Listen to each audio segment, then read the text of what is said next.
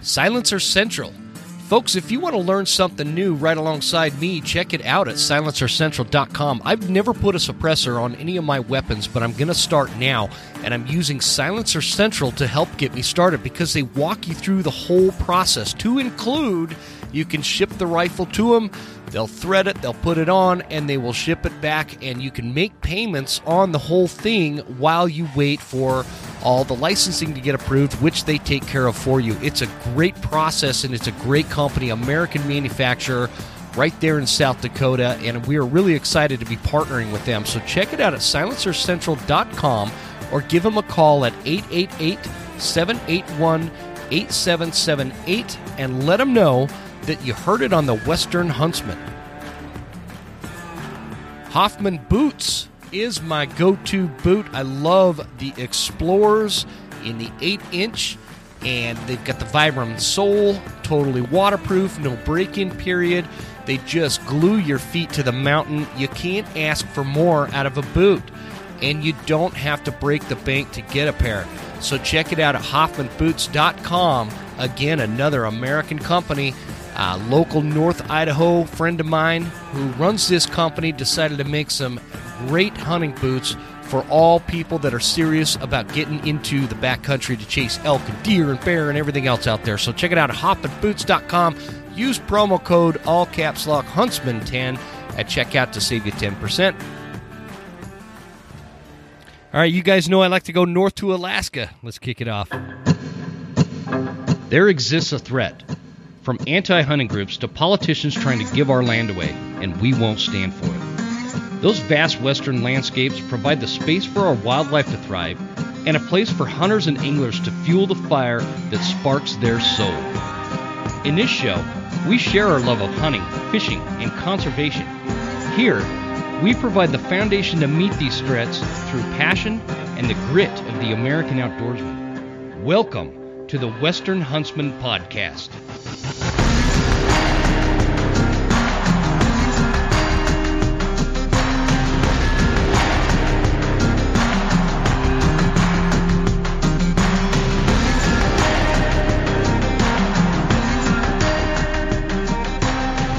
Ladies and gentlemen, welcome to this episode of the Western Huntsman Podcast. This is Jim Huntsman, your host, coming at you from the Broken Town studio right here in Clark Fork, Idaho, after some severe and unruly technical, um, I guess, challenges here. I finally got this podcast started, and I'm pretty excited because uh, I'm a big fan of the uh, guest this week. His name is Adam Grenda, and he's with Stuck in the Rut. Adam, brother, I appreciate you joining me, man. You there? Yeah, can you hear me? Yep, I can hear you. Okay, I, you, you cut out there for a minute. Um, how are things, dude? Man, I'm just busy. That's why it took me so long to kind of finally had a time to sit down with you. Uh, and wife's in Anchorage currently, so I'm a single parent to five kids tonight, and uh, hopefully it's not going to be too loud in the background and they're not killing each other. You know what? I uh, I respect I respect the fact that uh, or what you're doing there. Uh, five kids is a handful. So, uh, like, I mean, I think I speak for the whole audience when I say I think we can forgive you if we we hear some background noise, man. so, Yeah. I uh, I I, I want to like apologize on on air here for the technical difficulties we had trying to get this show kicked off, dude. I don't know why, but like I couldn't get you coming through the board, and we were talking fine, and then all of a sudden it went away. Anyway, sorry about all that, man. It might have something to do with I'm like 3,500 miles away, possibly. I don't know. It could be. It could be. Well, Yeah. let's let's start with that, man. Kick us off with uh, give us a little bit of background on you, and you know, tell us a little bit about your lifestyle, uh, what you do, and and the. uh, I think most of my listeners are, are pretty familiar with Stuck in the Rut, but uh, give us a little background on that as well, and, and we'll just kind of go from there, man. Yeah, so I was born and raised in Post Falls. Um, first deer hunt around Athol, Idaho. I was three years old with my dad. Saw him shoot like a little towhead buck in a clear cut, you know, right off the side of the road, sitting in a pickup, and I was just enthralled with hunting. And um, I, if it had a pulse, I was going after. I wanted to kill it. Squirrels, grouse, small game. Did a lot of small game growing up. Um, shot deer. North Idaho, we wanted to go down south to be able to glass, you know, more towards southern Idaho. Yeah. Shot my once in a lifetime, shot my once in a lifetime Shiras down there when I was 12. Um, I just, I just did tons of hunting. Um, got into college, partied a lot, drank my face off. Um, it's pretty hard to get up at 1.30 in the morning to go elk hunting and hiking in the dark when you are closing the bar down at 2.30 i found out so my hunting kind of took a back seat to being to being a drunk right and uh fast forward in college I, I was in an outdoor recreation program i'm working the summers up in alaska being a pilot um, for fishing lodges and stuff every summer i'm going to eastern washington university my buddy's like, dude, you got to get on this app called Tinder. And I'm like, I don't need to find ass on a freaking app. I can just meet girls like a real man. Say, oh, no, it's crawling with girls. And I had exhausted all these possibilities. The girls in my outdoor recreation program who liked camping, but that was like the extent of their outdoor experience. And you're not going to find a good girl at the bar. And so I was like, whatever. And along comes this redhead. And, uh, she was the sister of all the struck, stuck in the rut guys. And I kind of knew about them a little bit, but was never huge into YouTube, and we hit it off. And I think our second date, we were up by Bonner's trying to call in wolves. Okay, um, hold, hold, on, and, hold, hold on, man. You're you're throwing a lot at me here, and I, I gotta I gotta chime in on something. Go for it. So you grew up in Post Falls, right? Yep. Are you familiar with the bar called? Uh, I think back then it was either Kelly's or Big Al's Country Club. It's yes, like, sir. Like a you, state line, right? You, you may have seen me on one of the pool tables there a time or two. Okay. Yeah. So the reason why I'm telling you this is back in the day, I had a country band, and uh, it, it was it was a pretty popular country band back then. Like we'd we'd get all the you know the big crowds and whatever. We'd we'd go play. Uh, it it went from Kelly's to uh, Big Al's, right? My wife was a bartender at Big Al's, and we met there. And so I want to refute your "you can't meet a good girl at the bar" statement. True. Okay. But in, okay. in, in well, my defense, she was working there. So, um, and I was working there too. I was a musician. well, the kind of girls I was seeing and uh, fraternizing with at the bar at Big Al's. I mean, I don't have a lot of memory of Big Al's, but I mean, I was slapped off the frame, right? and uh, I was fully partaking of life, coming back to Alaska and just being in college. But yeah, that's that's funny. I think it's actually a different name now. I don't I don't even know. It is now. Now it's called. It was actually bought uh, by a dude I used to know. I gosh, I can't even remember his name. Um, but anyway, it's called Nashville North now. Yep. And and they've they've yeah. made it all kind of prettified. It's not it's not the country bar it used to be with the you know Idaho's biggest dance floor and all that kind of stuff. But uh, yeah, it's it's totally different. So that's that's bunch just of preppies there now, huh? Probably probably a bunch of tennis playing preppies. Yeah. I don't know. Well, anyways, I'm not trying to bounce around. I'm trying to give a timeline, but I meet this girl, right? Mm-hmm. And I'm sitting on a bush wheel, one of the big Tundra tires of a Super Cub. She's holding a grayling, wearing, I think, Tom Schneider's Carhartt pants with paint on them. And I'm just like, man, this bitch looks pretty cool. She got like a fish. like, this is my kind of deal.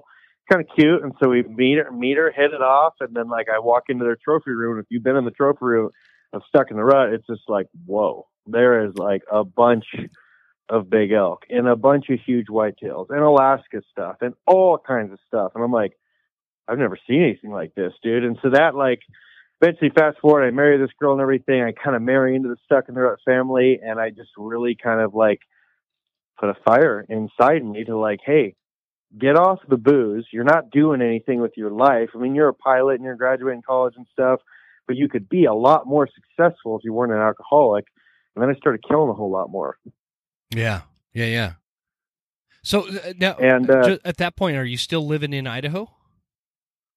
I'm living in Idaho. Tana just got out of school for air traffic control because she went to Alaska for school, and they were going to send her to like Oklahoma to work for like a FAA center, and like she was good, really good. And you make tons of great money, and but you would have to like sit in a dark room with a bunch of video gamers and I said, "Hey, I'm gonna go work on this uh, remote river, Alaska Rainbow Lodge, on the. Do you want to go fly around to Havilland Beavers all summer?" And you know, party with me, and she it was an easy sell, right? Um, Mhm. And so we worked that summer. I think we got married, dated really uh, pretty short term, and um, got married. And then the next summer we were up there, and then it was just like balls to the wall, back and for like summers, and then four or five months, and then you know blow all your money in hunting season, and then go to Williston and work at the oil field. And she would be a bartender, and then we just repeat that, right? But you're kind of living like a gypsy, and um, that's what we did for a while. And then I finally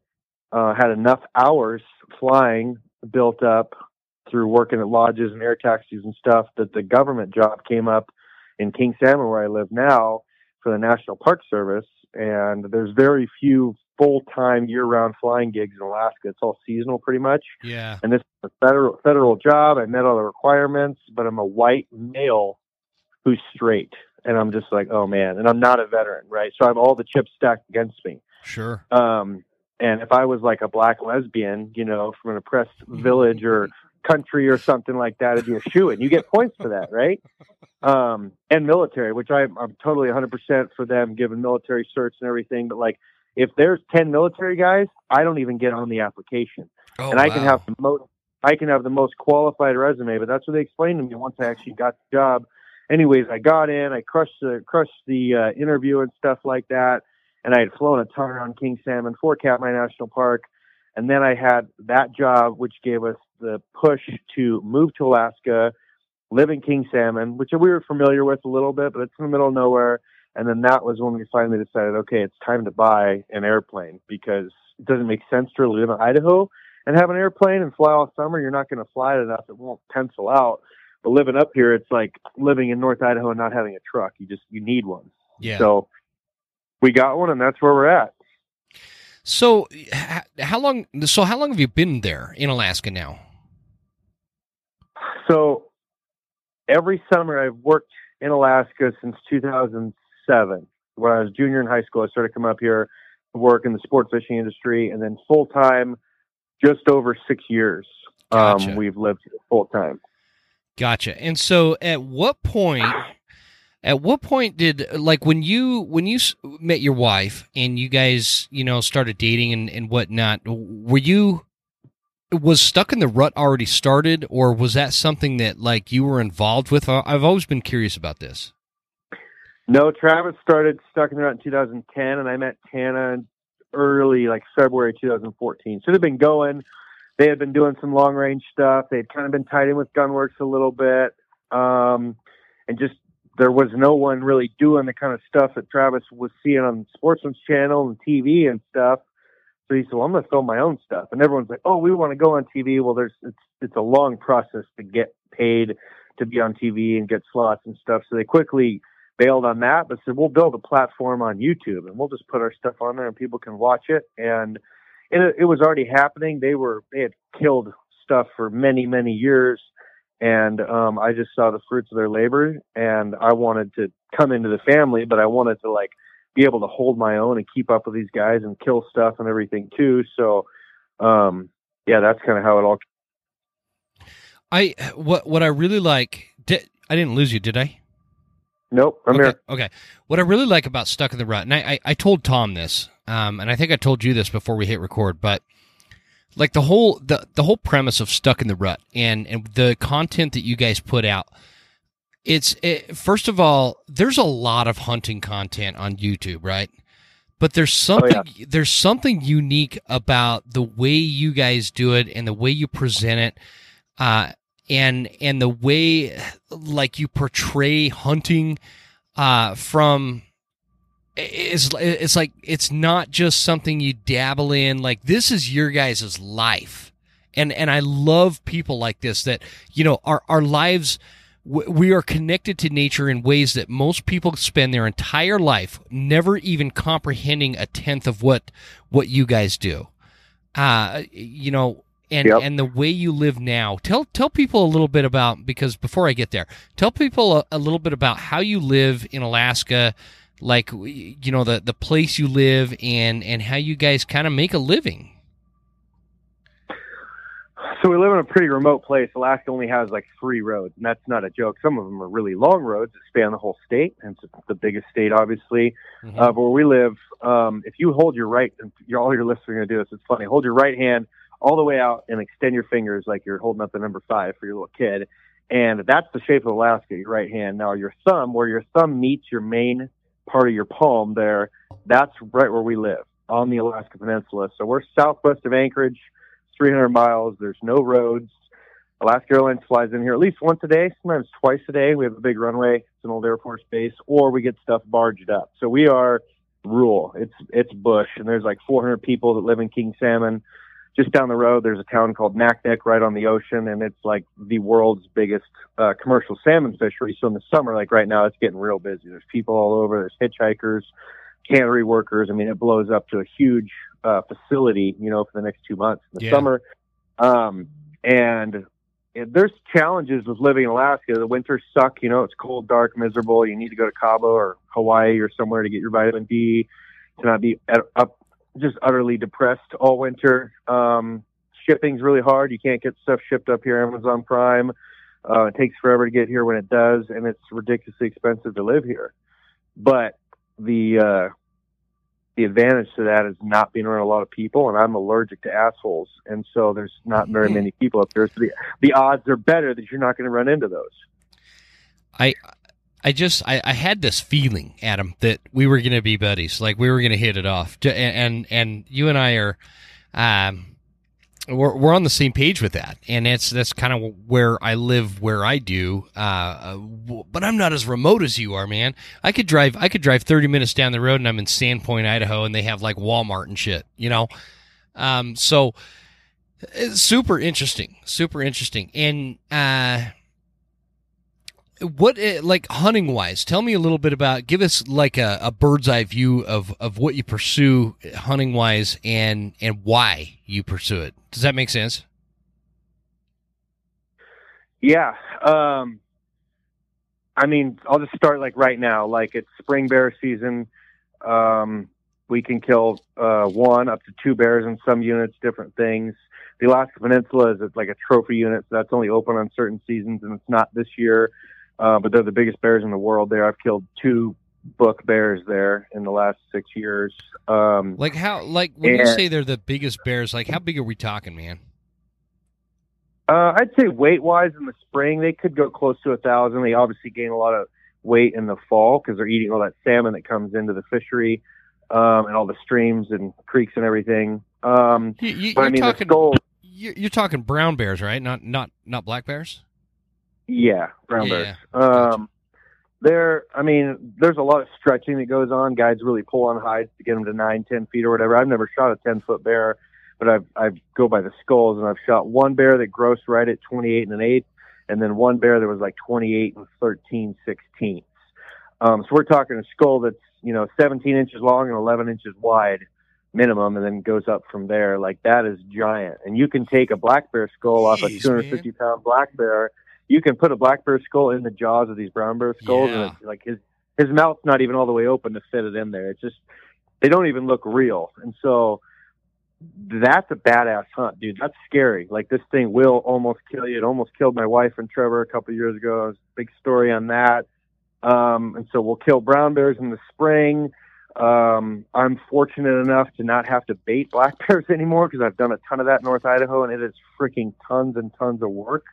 Um, Yes, I've almost is. gotten in many, almost gotten in many fistfights with freaking liberals. Oh, that's that's just cheating, this and that, or got even hunters who like hunt cornfields for geese, and they think that's fair. But baiting baiting black bears, nocturnal black bears, to try and kill them is cheating, and that's unrealistic. And yeah um, yeah, Let's talk about that for a minute because I had I had this dude that lives over in Washington and uh, baits whitetail. there's your problem right there. Yep. Yeah, and he beats whitetail, and he's not a liberal. But if he if he was a liberal, I'd be a lot more harsh about this. But uh, he he beats he beats whitetail, but then he's like giving me shit about baiting black bear, and, and I'm like, dude, I don't, I don't think you understand the concept. Do you know how much freaking work it is to bait a bear?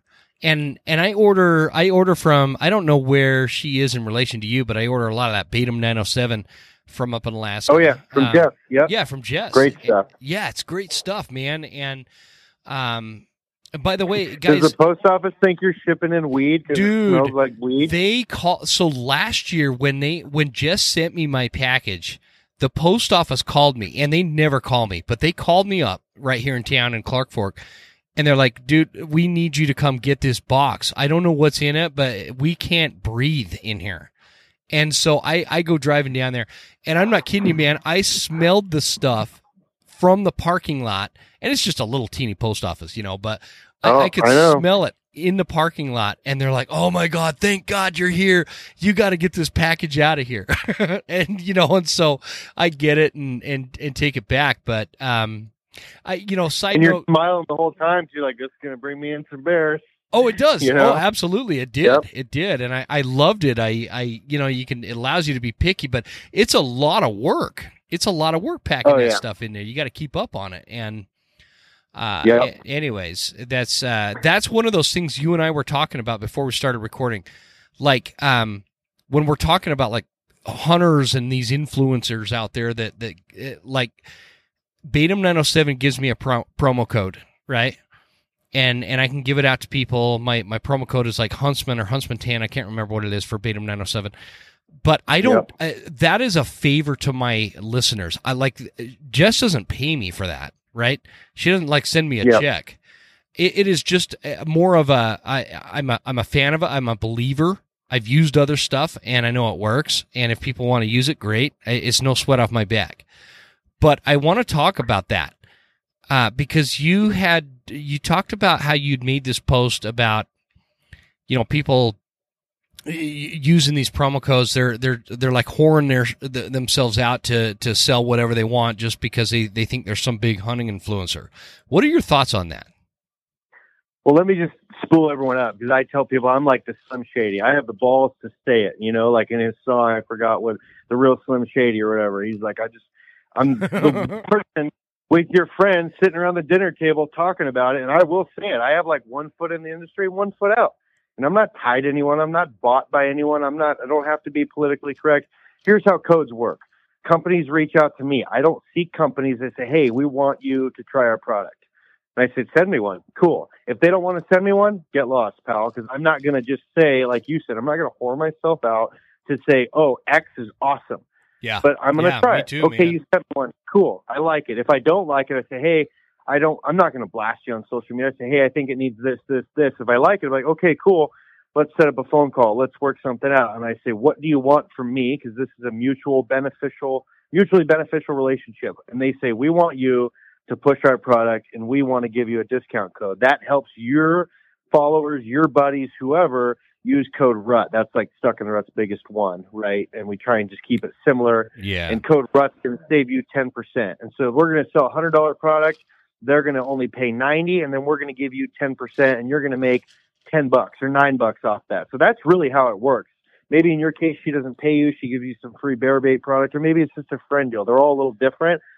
But it's not like people are getting rich off codes. We don't hardly make anything with all these codes. It's yeah more man like, like hey, i'm not quitting my job over my promo codes that's for sure Jim, I'm going to make it real simple for everyone. There's no money in the hunting industry. yeah Stuck in the Rut doesn't make money. We don't get rich off YouTube. We all have different jobs.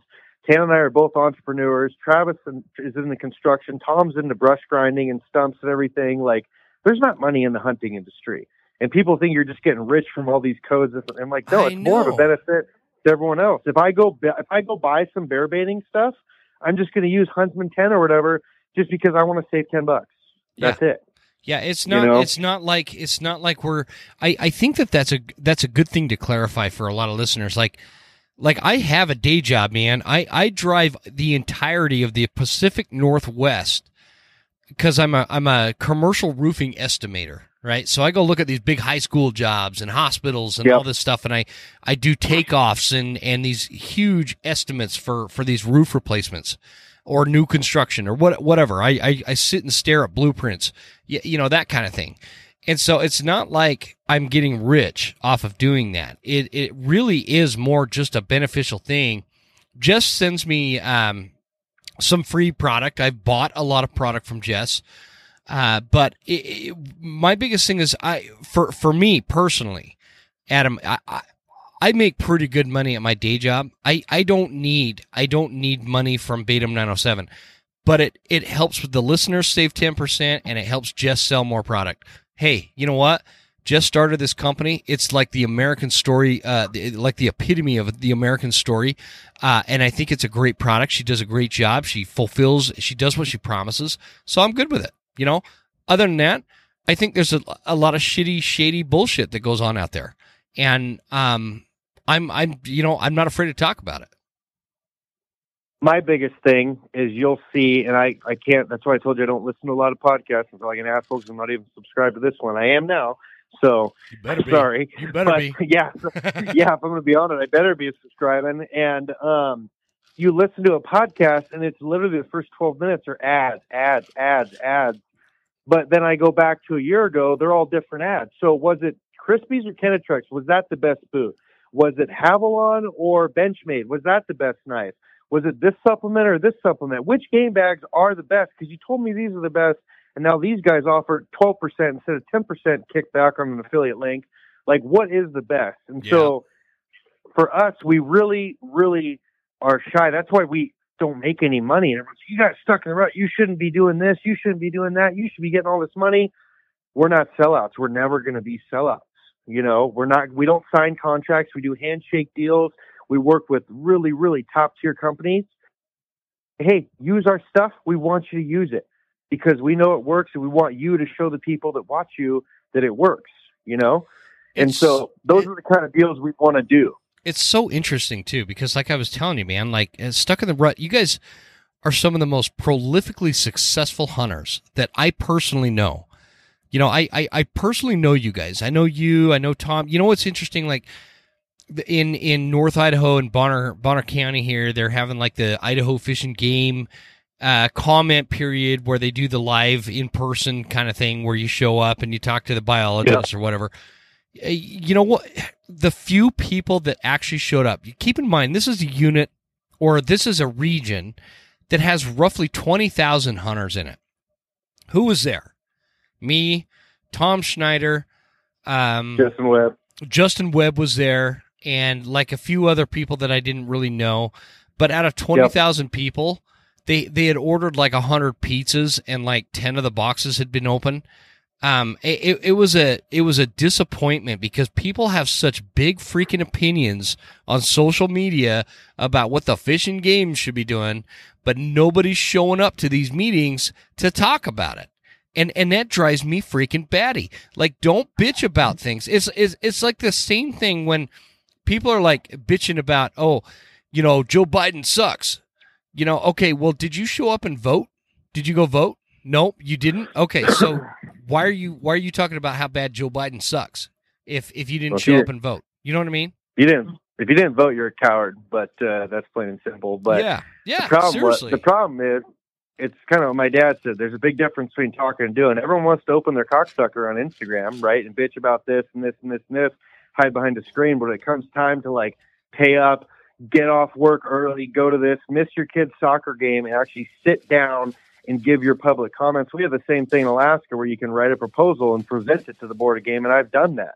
It's very rare they get passed, you know, because there's a lot of things that have to fall into place and there's a lot of lobbying and different things like that from the commercial interest on the hunting side. Sure. But you have to you have to at least you don't have a bitch if you haven't tried. You know, you can't you can't bitch about some board of some organization they're not doing good if you're not willing to step up and sit on the board of trapping or you know foundational wildlife management or something like that. You know, put your money where your mouth is. That's what I tell people, but people just want to sit there and squawk. It's easy. It was funny. the The first time you and I met, man, um, was at an F4WM banquet, and I actually you were sitting with I, I was hanging out with Steve Johnson, and oh, yeah. um, I th- I'm pretty sure I'm pretty sure my Steve buddy Jacob Jacob Denham was there, right? Yeah, I think so. I, am pretty sure Jacob was there. And anyways, I was sitting next to you, and I'm like, I know this dude from somewhere, but I don't know where. I, I know him from somewhere. And then it, then it like finally hit me when Steve told told me who you were.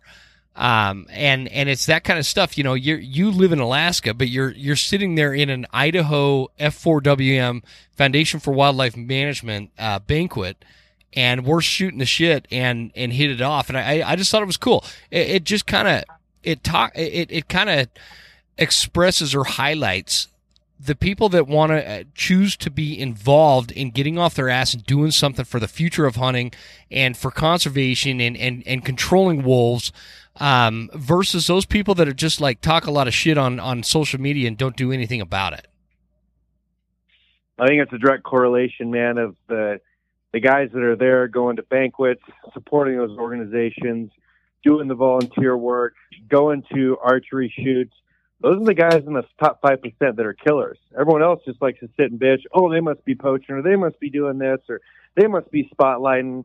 You know, those guys like Oh, to yeah. sit and bitch once again, running their mouth because they can't kill anything, kind of deal. You know. Well, it's all the you know, like the fish and game agencies of, and I don't care what state it is. They're always like this easy target for people. They're like, well, I didn't get an elk this year because of the you know Idaho Fish and Game or the Montana Parks and Rec or, or whatever they're called over there, Colorado, you know, Alaska. It doesn't matter what this, you know, name your state agency. That's that's always an easy target. Yep. Is it's it's the fishing. They don't manage them right. Okay, how many how many how many meetings have you been to? How many comment periods have you actually done? How many banquets have you attended? How how much time have you actually put into this outside of you bought a new rifle, you went out, you didn't see shit because you you you can't really get where the elk are or the deer are or whatever. And You never, you, you never left around- more than a quarter mile from the road. Yeah. you you ride around on Oh. your ATV and and bugle into a drainage from the dirt road, and and there's no elk that are bugling back because they know where the dirt roads are, so they're not that fucking dumb. And and then you bitch about the the fish and game agencies not doing their job. I don't know. No, and then you see Tom Schneider packing a bull off the mountain solo. Hey, how's it going? Yeah, It's like son right. of a bitch, right? you know, he's a great. What what cracks me up with Tom, man, man, he can find some mule deer here in North Idaho. Those are hard, man. I put in the effort. I cannot find mule deer like he can. Like he finds some. I, I won't put in the effort. I Yeah, just, yeah. I'm sorry, I won't do it. Tom will go 14 days in a row, and his his version of success is I saw one buck today. He'll be three days like, oh, only saw a buck track. I think it was a good one. I'm just like, dude, seriously, you're gonna hike your balls off all day up and down nut deep snow to see one buck, and that's considered your winning? I'm sorry, but he'll go Man. 24 days, and then he kills a cranker. And it's like, okay, Yeah, well, it yeah, works. Tom it works. Snyder gets another giant mule deer. We'll go figure. No kidding, man. He does, man. He and he does. He gets a cranker, and it's like what what I like about it, man. Yeah. He'll he'll take he'll take that applicable stuff that he knows, and he'll go to Colorado and do the same damn thing. You know, like it's he's he's on opening day. yeah. Yep. I don't know, like he's just solid, man. I love it. I love it. And so I want to talk Yeah. about I want to talk about this flying thing for a minute, man. I I have That's one of my very few skills, so I can I can talk for a while about that. Well, I, it's it's one of those things. It's like this mythical thing to a lot of people, and and I'm included in this, where you know I I I really and this this doesn't even have anything to do with hunting. I wanted to get my um, my pilot license to fly single engine planes around uh, Idaho, Utah, and Colorado, or I'm sorry, not not Colorado, Idaho, Utah, and Wyoming, because I had this job. This was years ago. This was like a decade ago where I had to, I had to, I was like this territory manager for a roofing manufacturer. And I had to cover all this ground to inspect all these roofs and, and do this crazy, you know, thing. And I thought, you know, if I could fly a single engine plane to all these different locations, it would really cut down on my time. Um, and what I would do is I, I would drive to all these different places like remote Wyoming and I'd take my fly rod and I'd catch a bunch of fish or, or I'd get a, you know, a tag and go hunting or whatever while I was over there. But it was a lot like year round. And so I thought about getting my pilot's license. Yep. Well, then my wife, she's like terrified of single engine planes because there was like two bad things that happened uh, during this time frame uh, that was all over the news with with these little planes or whatever. So she she's just like terrified as all get out. Still to this day, I can't talk her into letting me take flight lessons. Anyways, the point being that never materialized. I, I moved back to North Idaho, um, and I I look at somebody like you who gets in these little planes. You fly all over Alaska, and and like it's risky as fuck. Like some of that stuff is risky, right? Talk to me a little bit about that you can- lifestyle. You can you can leave your fat ass eating a bag of Cheetos on the couch and choke and die. So if I go out, I'm going out with a freaking bang, dude. You know, that's what I tell people. Um, flying in Alaska is extremely dangerous if you don't have, I guess, the right attitude, a set of guidelines, everything like that. Here's a really good example. Like I, my six year old knows this. People die every year because they don't know this. They, they know they don't follow it. And I say, honey, where do the mountains hide? And she goes, in the clouds, daddy. So if we fly into the clouds because we're coming back from a sheep hunt, you need to get home for a wedding or to inspect a roof or whatever. And we have what's called get there itis. And we need to get back to Fairbanks, Anchorage, whatever. And we just can't quite see through the pass what I've been through a hundred times. We'll just scoot through on the GPS. That's how you die. And it's pretty easy to hit a mountain when you're just flying through the clouds and all of a sudden, boom, there it is. If you can see, it's pretty hard to fly right into the side of a mountain. So that's that's what kills people. It's the pilot error that kills people. It's very very it's like 1.2% is mechanical or something that actually happened. It's weather and pilot error and the weather is also pilot error because you pushed it when you should go. So that's Totally. the scary part. Totally. That's and that's exactly what happened. Like when I was I was getting serious. I got all the brochures. I had talked to this flight instructor and like we were living I had taken this job, this job that I was telling you about where I covered Utah, Wyoming and Idaho. Um, I had taken this job. It was in Salt Lake City. So we moved back down to Utah and and I took the, took this job. So I'm looking at all these these flight schools out of Heber, Utah. And what happened was these like teenagers got drunk as fuck and they went and got in a plane in St. George, Utah, down you know southern Utah. They they get in the plane and they take off, but it crashes like at the end of the runway or whatever, and kills all four of them. Well, Yeah. don't say. Right? And and so my but but at the time it's all over in the news you know? Four pilots killed you know blah blah blah in a single engine plane. So my wife's just shitting her britches about me you know taking flight lessons. So that but the, it, goes to it, it goes to exactly what you said man. And like it's got to be pilot error because these things are pretty these these planes are pretty solid right? Yeah, I just, uh, I mean, I mean, I've bent them, I've wrecked them, all kinds of stuff. Um, I'm never flying more than 500 feet above the ground. Usually, it's about 200 feet above the ground because that's where all the animals Did cool you- see stuff. You know. yeah Um, I mean, I just spent 35 grand just in parts on a motor. I had a motor go out. Um, luckily, it didn't just grenade on me, but I, it was showing signs of wear and had had some scary stuff. So I did an emergency landing and flew home. And then we pulled the cylinder off and had a crack inside the case right off the crank. And so that, like, the engine's dead. My buddy's like, okay, I'm going to kill the engine. You're done. Send it in to me. He's going to rebuild it. I have an all star of a buddy who's just a freakishly, amazingly good with motors, and he built me a hot rod motor turned it super fast. Um, but I mean, these parts are held to standards. Each cylinder has two spark plugs. There's a lot of redundant features, two magnetos. Very well thought out, and it's not very common at all for an airplane just to be going in cruise and then boom, just quits. There's Yeah. usually signs of wear if you know what doesn't really have much of anyway. I can't. Um, you, you it- cut out there for a minute. There, there's signs. There's signs of wear, and then and then you cut out there.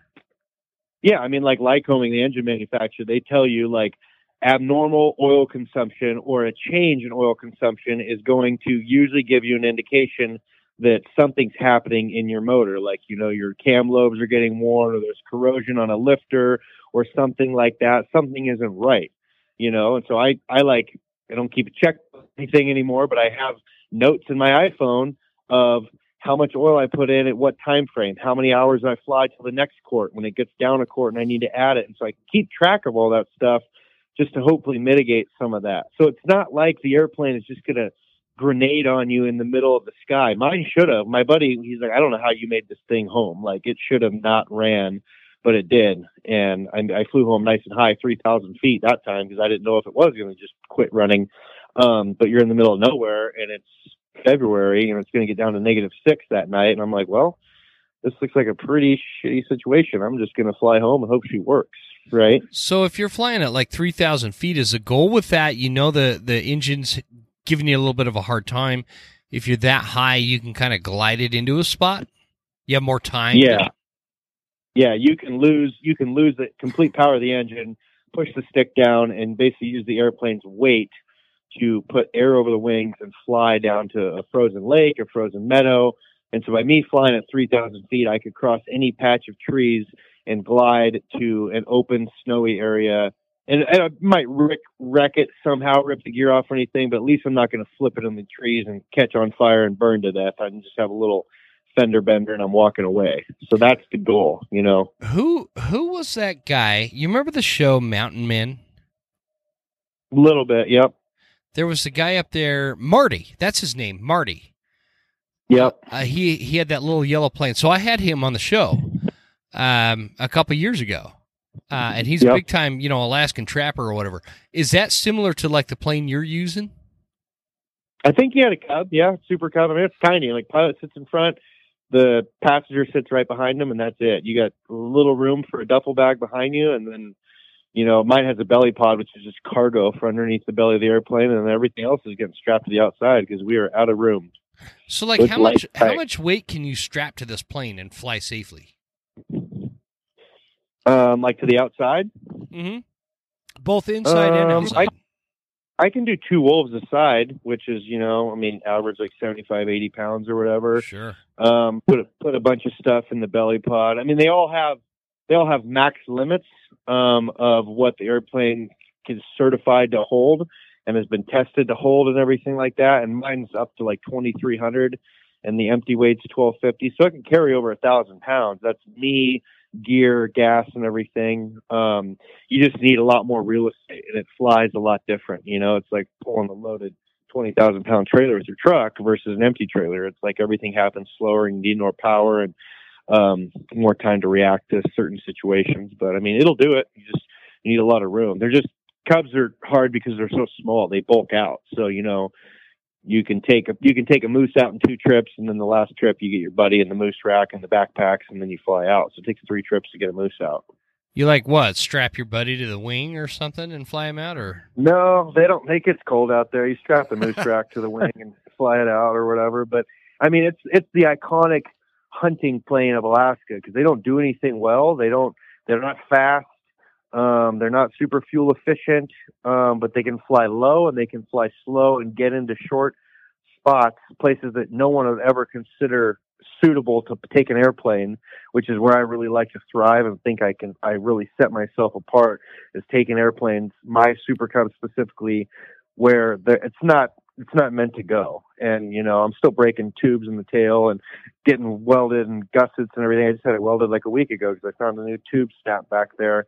Um, but I've been on hunts with buddies and they said, "Oh yeah, I killed a moose over there." I'm like, "Where'd you land?" I'm like, "Oh, just that little strip right there." I'm like, "What strip? I don't see it. Airstrip." I'm like, "Well, just that little patch of tundra." And they're like, "What the hell are you talking about?" And so but that's I was gonna say that's like someone practicing with their bow every day to 100 yards so they can shoot 50. I fly pretty much every day, and it's all a skill set to take me to hunting grounds where other people can't access. So there's not a lake, there's not an airstrip, and I've perfected a craft where I know I can get in there and I can I can kill an animal. I can also get out of there, and it's an untouched region or something like that. So that's just a tool in my tool bag that I'll use to help set myself apart. so where like where you live? Do you just like park your plane right there at home or something? Like this is intriguing stuff, man. No, I uh, King Salmon has a ten thousand foot asphalt runway, but the big tires we use, each tire costs two thousand dollars. So it's like it makes Toyota seem cheap. Um, and Yeah, they don't. It's a really soft rubber compound. You know, you only run four pounds of air in them, so they'll flex over um, uneven ground, big rocks, different things, holes, logs. But they're really susceptible to wear on pavement. So you don't want to land on pavement. I have it at a private strip that pretty much my adopted dad um, owns, and he lives out here, a buddy of mine. And then I bought a lot from him, and then I spent every dollar I had and borrowed a bunch of money and built a hangar house out there. So we're not finished; it's just dried in. But I have a 50 by 50 hangar, so it's like a full wide span shop, and then a house attached to that, and a big 44 foot door um, which is huge. Every guy wants a shop, and it's amazing to have to pull a skid steer in there or pick up to work on it. I have a hoist because I have like uh, double truss, six, uh, 12 feet back from the door to lift the airplane or lift the engine off the airplane. I mean, it's just, it's really cool. But the fact to keep your airplane inside there in the winter and not have to worry about it getting snowed on or icy or anything like that, I mean, it's a game changer. It's awesome.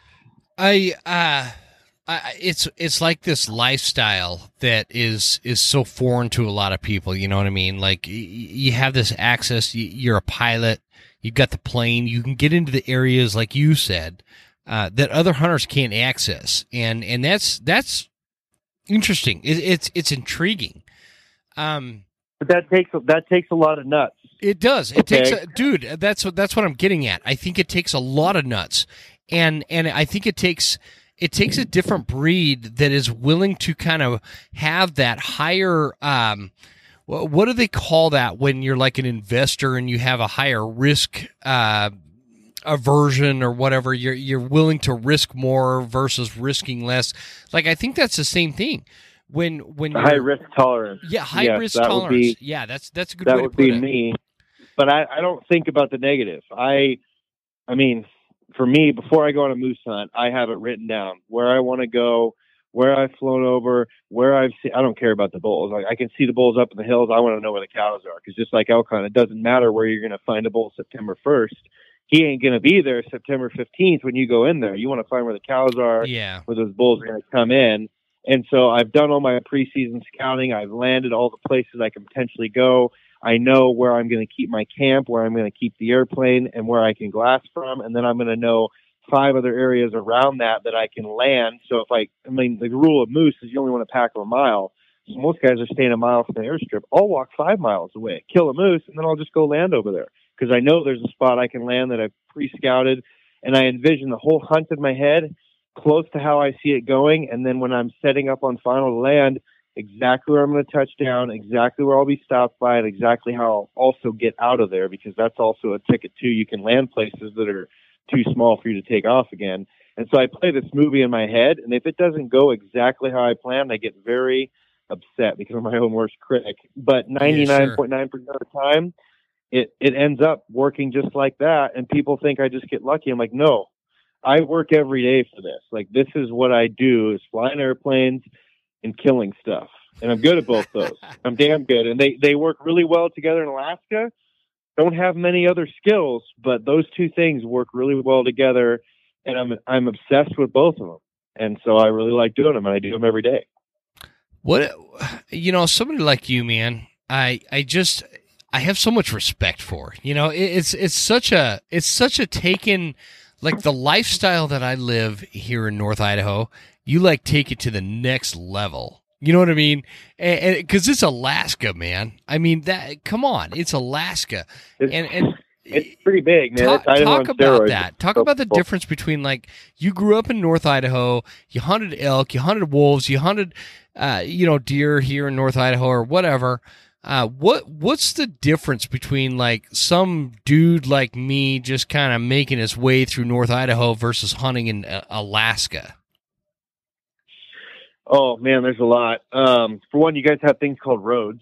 Um, so when I hunt the lower 48 or outside, as we call it in Alaska, and go hunt outside, hunted three states outside last year. Um, it's fascinating to me. You guys have a truck, so we can go out and we can get wet. I don't need tons of rain. I don't need rain pants. If I get soaked, we're just going to come back to the truck, start the heater, and I'll warm up if we can get wet in Alaska, you can get wet, you can die pretty easy. You know, mm-hmm. um, it'll snow in August in the Brooks and go to full on winter and cover the airplane with a foot of snow. That kind of stuff is just normal.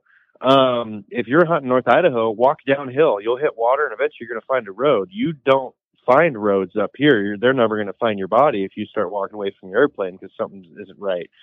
Um, bears really aren't an issue. If you have an issue with bear, just kill it. Is my theory. Um, it's more of the weather. The weather can just be horrendous, and you can be stuck in a tent for four days, and the pilot might not be able to come get you, and all kinds of stuff. I mean, there's a lot of logistical problems. The hunting, I tell people, isn't hard. Like actually seeing an animal, making a stock, and killing it, not nearly as hard as a big smart mule deer or herd bull with cows or something like that.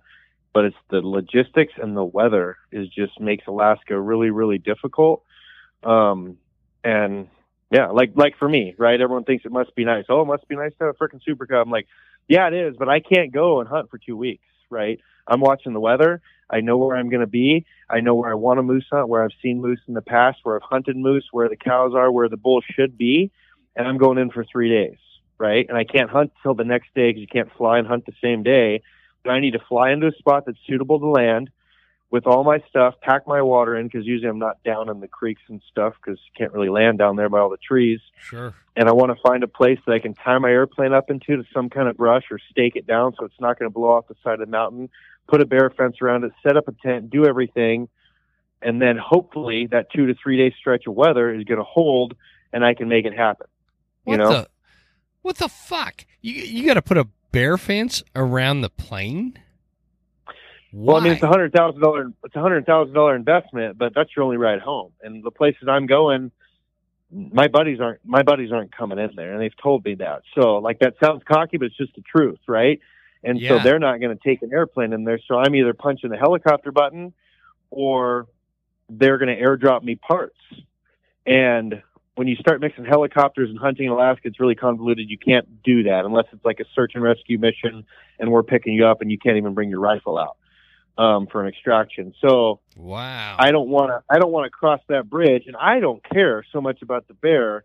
Um, if bears, like a buddy of mine, an outfitter up here, he said at one time, he's like, you know, he'll have clients and stuff. Oh, there's a bear outside the tent. He's like, okay, cool, go back to sleep. That's where they're supposed to be. If they're inside the tent, wake me up and I'll handle it. That's my theory. but the airplane, when we leave for the day or we leave for a four to five day stretch of good weather on a sheep hunt, I can't babysit that airplane. You know, I got to tie down good and everything like that. If a bear wants to come play with it, I and a, any bear will be able to get through the bear fence. I just want to maybe deter a young, curious one. He licks his nose and puts it on there, and you know, lights up Doctor Watts, and hopefully runs the other way.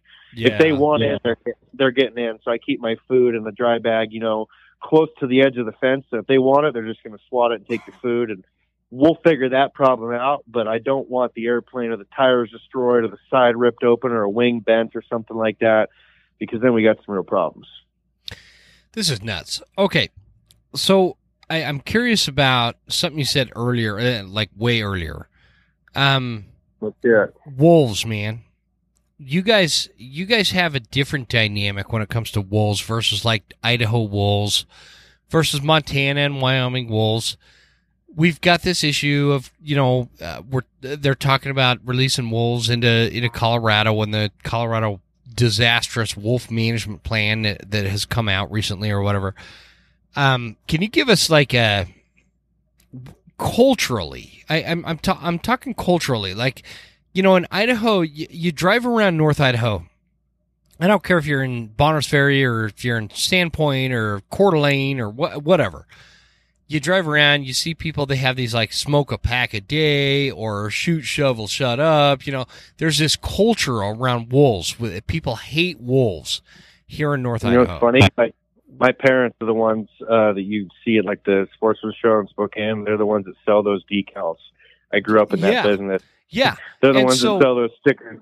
Yeah. so I'm curious to like talk about the contrast between that cultural side of it because I, I, you know, I I'm with them. I, I I understand that that mindset. I understand the frustration we have with wolves, uh, and I I understand.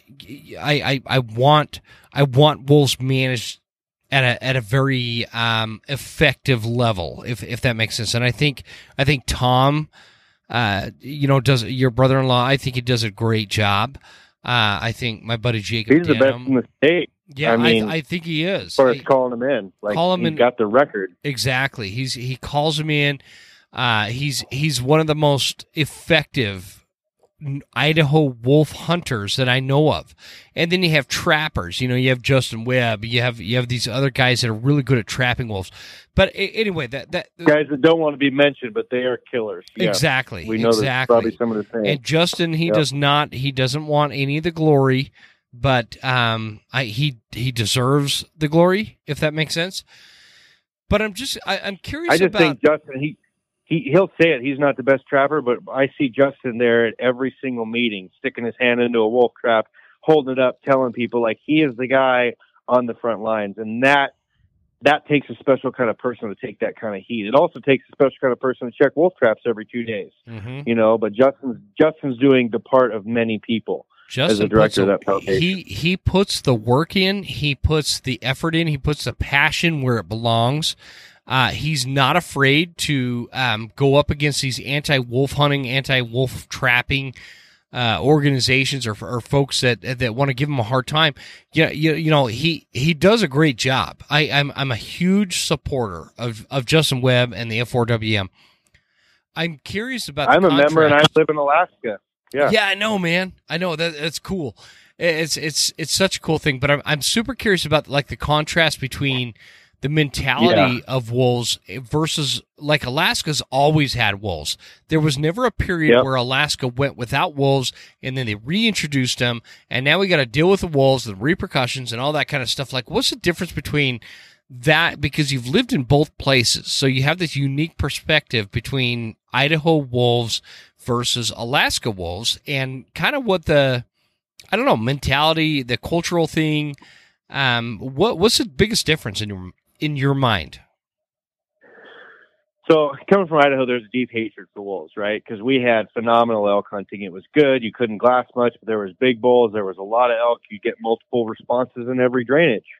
Now you can walk for nine ridges and not hear a bugle, and the elk that are there don't even want a bugle. So yep. it's hunters, guys wanting to feed their families, guys that just love elk hunting, deer hunting, mountain lions, and they kill everything. Um, I have a deep rooted hatred for wolves because of that. On the flip side, they're one of the animals I respect the most. They're one of the smartest animals that have like seven different senses. I've had them stick their face right in the snare and like ready to go through it back up, take a piss on it, and it's just so frustrating, right? Um, coming to Alaska, they're kind of seen as like lower 48 people see the coyotes. The coyotes have just been around. Coyotes kill fawns, right? It happens. We shoot coyotes when we see them. We pull over. We trap coyotes. Guys used to poison coyotes. That seems more the mentality. The difference of Alaska is the ungulates, the moose, and the caribou that those wolves are killing. And two wolves I fly a lot of time on skis in the winter, tracking wolves to see where the kills are, so I can set snares on them and trap them, and looking for wolverine sign for trapping. Two wolves will kill any moose. They'll take a 70 inch moose down, no problem. Three, four, up to a pack of eight that we trapped this year. That's just playing. I mean, you get one on each hamstring, a couple on the nose, and the other are just there to watch and have fun and learn how to kill a moose, right? So two wolves can kill anything. One single bit, but uh, caribou, no problem. Um, they'll just rip their guts right out as they're running, and they'll eat half of it in one sitting. Um, the wolves here and people of Alaska, I don't want to speak for everyone, but I'm just my presumption or assumption everyone has. They're kind of like coyotes, but it's different because that's our food. And where we live, I can't just go buy beef. You know, everyone goes, "Oh, you wear KUIU and a rich super cub pilot. You don't need to hunt." I'm like, "Well, actually, I do because we eat about three to four thousand pounds of meat a year, and I can't just go to the store and buy it. It's not available, and if it is, ground beef's like twenty five dollars a pound. I can't feed my kids four pounds of that every night and expect to not go broke. Holy and so crap, that man! Did you say twenty five dollars a pound for ground beef? It could be. It's it's crazy here if they even have it. I mean, it's just like it's they, not. That's because they have to like import it, kind of thing. It's flown in, yeah. yeah, yeah I mean, yeah. it's trucked to Anchorage okay. and then it's flown in here, and yeah, but then put yourself somewhere even more remote where they they barely even have a post office, right? Mm-hmm. Um, you're getting rice and flour and stuff, and then like you live a subsistence lifestyle of fish. Some people still run a fish wheel up here. We have a subsistence net, but the wolves we're talking about are competing with the ungulates, the moose and the caribou, and our caribou populations are pretty pretty bad right now, and it, that's due to a lot. I talk a lot, to like we were talking about how involved you are. I talk to multiple biologists throughout the year and stuff. And the consensus is moose calves are hammered by brown bears. You know, the first 30 days, brown bears, those big old boars, they go where the cows calve, usually out on an island, you know, and they'll swim out into the island and they'll sniff down the moose calf and they'll take it and have a bear and have a snack and then go to the next one and just go one after another after another.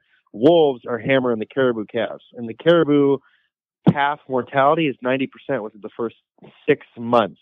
Wow. And they, 90%? the more, yeah, and the majority of that's coming from wolf predation. You know, so if an adult wolf can take down a full grown caribou bull cow and bite them in the guts and then rip the paunch out. What's a caribou calf? A cute, they're super cute little babies. They're just about dropping on the ground right now. What can a young pup do? That's how they learn to kill. They just go out and they grab these snacks, and the caribou can't defend the baby. They can't run. They're brand new and they're stuck wide out in the open. Caribou live like antelope, where they can see for a long time. Well, Mhm. I mean, it's it's a slaughter fest, you know Yeah. see that as competition of direct competition of food and many units. You don't need a tag, and you can shoot ten a day all year. No, I think it's close. They have to close it for like two months to leave the wolf huggers uh, happy, you know, because they would get all spooled up if you could kill them during breeding season and stuff like that. But, That- well, uh, I- or sorry, like denning season, you know. Idaho didn't give a shit about the wolf huggers. It's, it's like 12 months, man.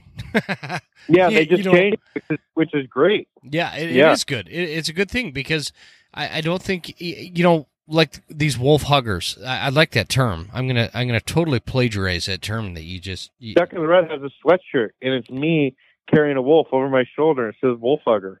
Yeah, that's the best way to do it. I love hugging wolves. no, that's great, man. I I think that that's um.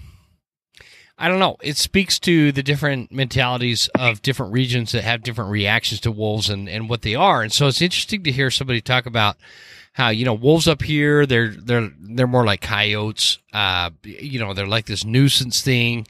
Uh, but ninety percent calf kill rate on caribou is crazy, Yeah. man. Like that's crazy.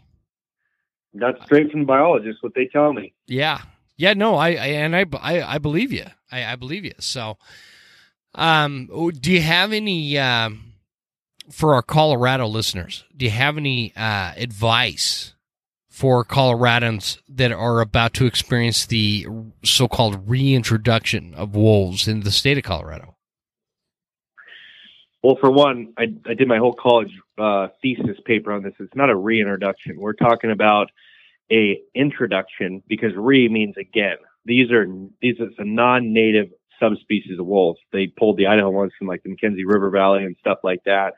I don't know all the specifics, but that's all the research. I did like 25 So, pages uh, d- on this. Adam, does that mean like like the the wolves that were in Idaho were timber wolves, and these are these are Rocky Mountain gray wolves or or something? Yeah, totally, totally different. Totally We're talking different. like a big coyote for, Big for a old, timber wolf. yeah. Yeah, and a gray wolf. I mean, like a big bitch I'm is like sorry. 80 pounds. Canadian gray wolf. I I, I mispronounced that. Yeah, but I mean, like a big people get misconstrued too. Like a big bitch is like 80 pounds, and then you know a big male's 100. Our, our biggest wolf we ever weighed is 126 pounds. I think it was full stomach, full of caribou and stuff. So the whole 150, 200 pound wolf thing is a bunch of shit. But um, the people in Colorado, like Yeah. you guys are just straight out. You're straight aft. I mean, look at Idaho. Idaho is a perfect example of taking an opportunity state for ungulates. Not a trophy state, but there's some good bulls. Not anymore. You know, you can't just say, "Oh, Idaho, there's going to be a 400 incher every five years coming out of Idaho." You don't have that because those elk calves getting killed in seven years would be a cranker bull, but not anymore. Um, Colorado's it's it's bound to happen, and that's because the Democrats in Denver and everything like that carry the majority of the vote, and I think it's it's voted in, like it's going to happen. So unless they bring strychnine and poison the wolves that they put in there, which would be like a federal crime, there's no way you're going to save it. And there's already wolves kind of filtering in from you know here and there, but once yeah, they put them coming in, from Wyoming.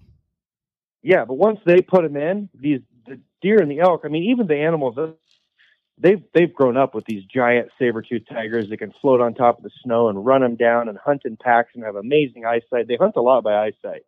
You know, when they walk on top of these creeks and banks and look down for moose and caribou and stuff like that, and they're extremely effective killers. I mean, they are. Like I said, if they see something, it's not an if. They will kill it.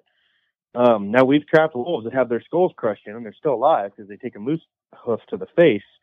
But once those deer and elk see that, it's going to be like the worst movie nightmare you could imagine with like humans having like these giant spiders all around. That's what those wolves are, and they run in packs.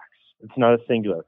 So it's not like a mountain lion and a mule deer have this thing where they got to watch out. Now there's like eight mountain lions, Yeah, but they howl and they hunt together and they know how and they love to kill for fun. And so and the other, Yeah. you know, the dynamic with that, the the other little added layer that is going to be fun for Colorado is these the the the elk in Colorado have no idea to be fearful of the wolves. They don't know what they are, right? This is a new thing. It's like, okay, it's a canine kind of thing, like a coyote. We need to be, you know, cognizant of its presence. We need to know it's there, blah, blah, blah. But coyotes don't actively hunt elk, right? Eh, that's not a no. thing.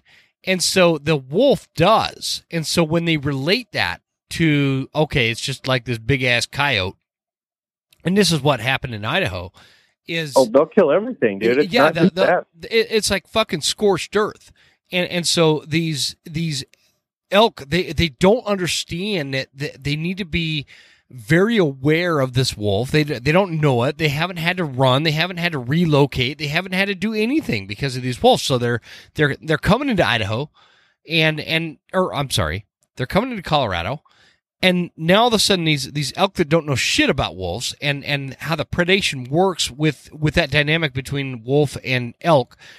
A lot of like there's going to be a major number that is affected by the wolf within the first two years. Like that, it's going to be this big thing. Oh, it's yeah. going to take the elk a long time to figure out. Okay, these wolves, they really fuck us up. We got to go, right? It, elk, elk have to rethink how they are wired. They are wired to breed and bugle and mate. Yep. For that short amount of time in September, that magical ten day period, and there's probably only like three to four days of penetration that actually goes down. Now they can't do that and they're going to get decimated until the younger ones start seeing it happen and the herd bulls get taken down. Okay, we can't bugle. Bugle, Joe died. Bugle, Frank died.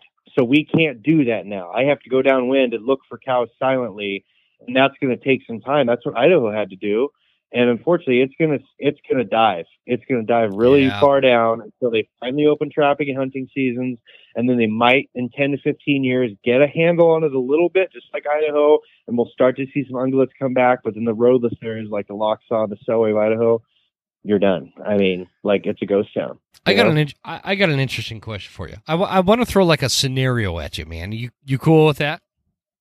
Let's hear it. Okay, I got to think of the scenario though.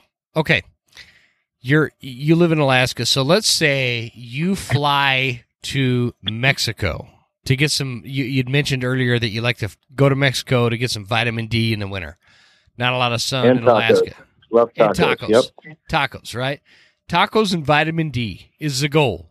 So you you fly to I don't know Mazatlan, and and uh, you're hanging out on the beach you know, you know how they put those lounge chairs in those resort areas, like right next to each other, like everybody's right up in your shit, right? That's why I don't like going to them. But everybody's yep. up, up, in, up in your shit. So you're sitting there, and you're like, okay, I want some tacos, and I'm hanging out on the beach, and some like major animal rights activist sits down, and they're like, you know, wolf above everything, and they start telling you about how great it is that we're going to reintroduce these wolves into Colorado. And there's going to be such peace and harmony in the world because of these wolves living on the Colorado landscape. and, um, you know, how evil it would be to have hunters and trappers go out and, and remove these wolves from the pillar that they set themselves on. Are you tracking? Oh yeah. Oh, okay. I'm compiling my thoughts. And and and you're sitting there and you're listening to this individual talk about this, and and and you ask them, you know, where where do you live? You know, give me a synopsis of what you do.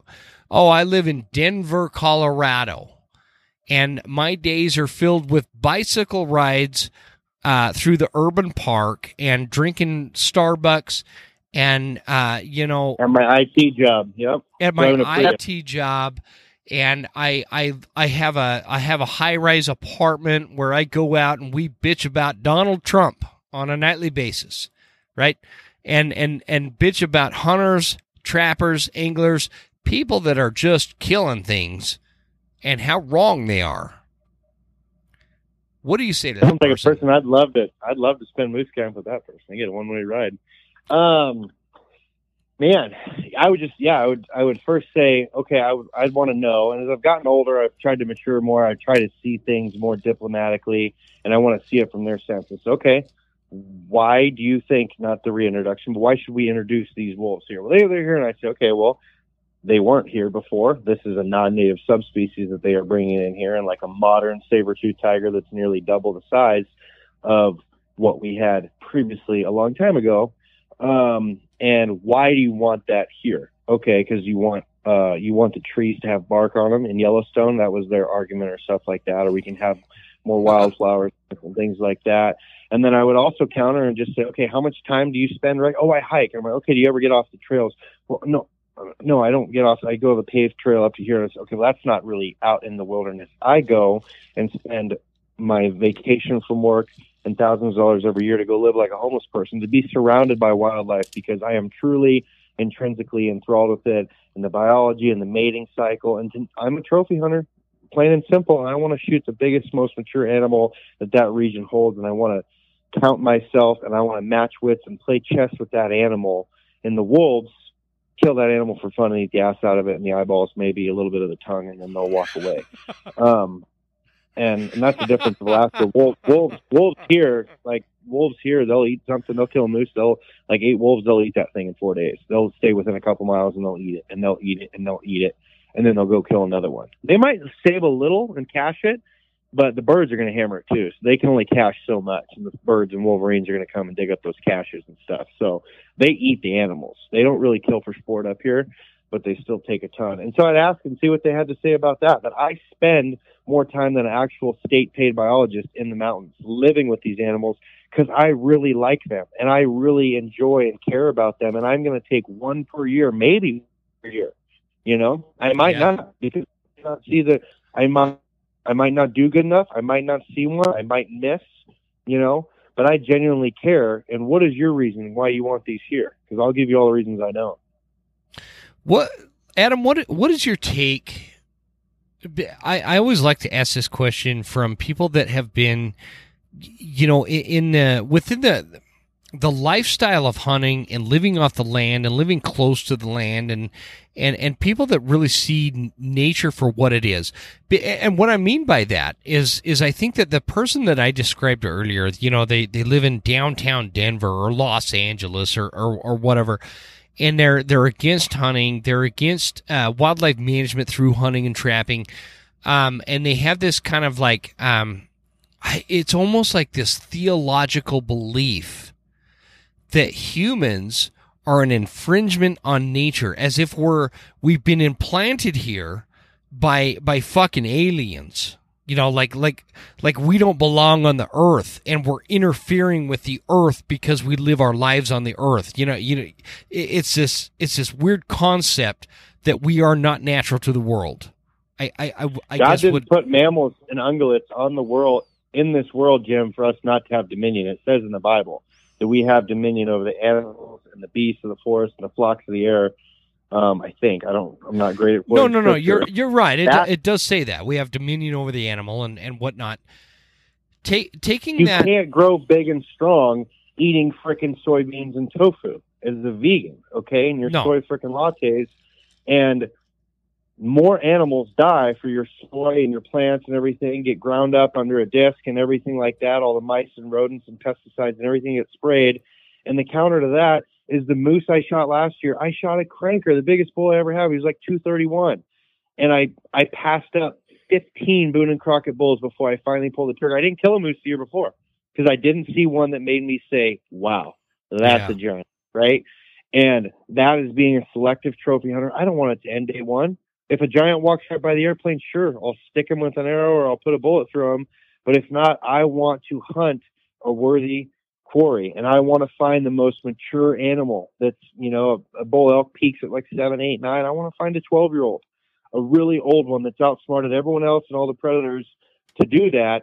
And when I put a bullet through that moose last year, he had just got his ass whooped by, he was 66 and he just got his ass whooped by a 71 inch bull that came that night, and he had a cow, and I think he had his ass whooped for the cow, and he was sitting there kind of posturing up, but kind of being a puss next to this other moose, and the other one was wider, but I've already killed a bull at 73. I want this one because I have a shed He's super wide paddles and everything, and I'm like, there's no no way you're going to pull me off this thing unless there's an 80 incher.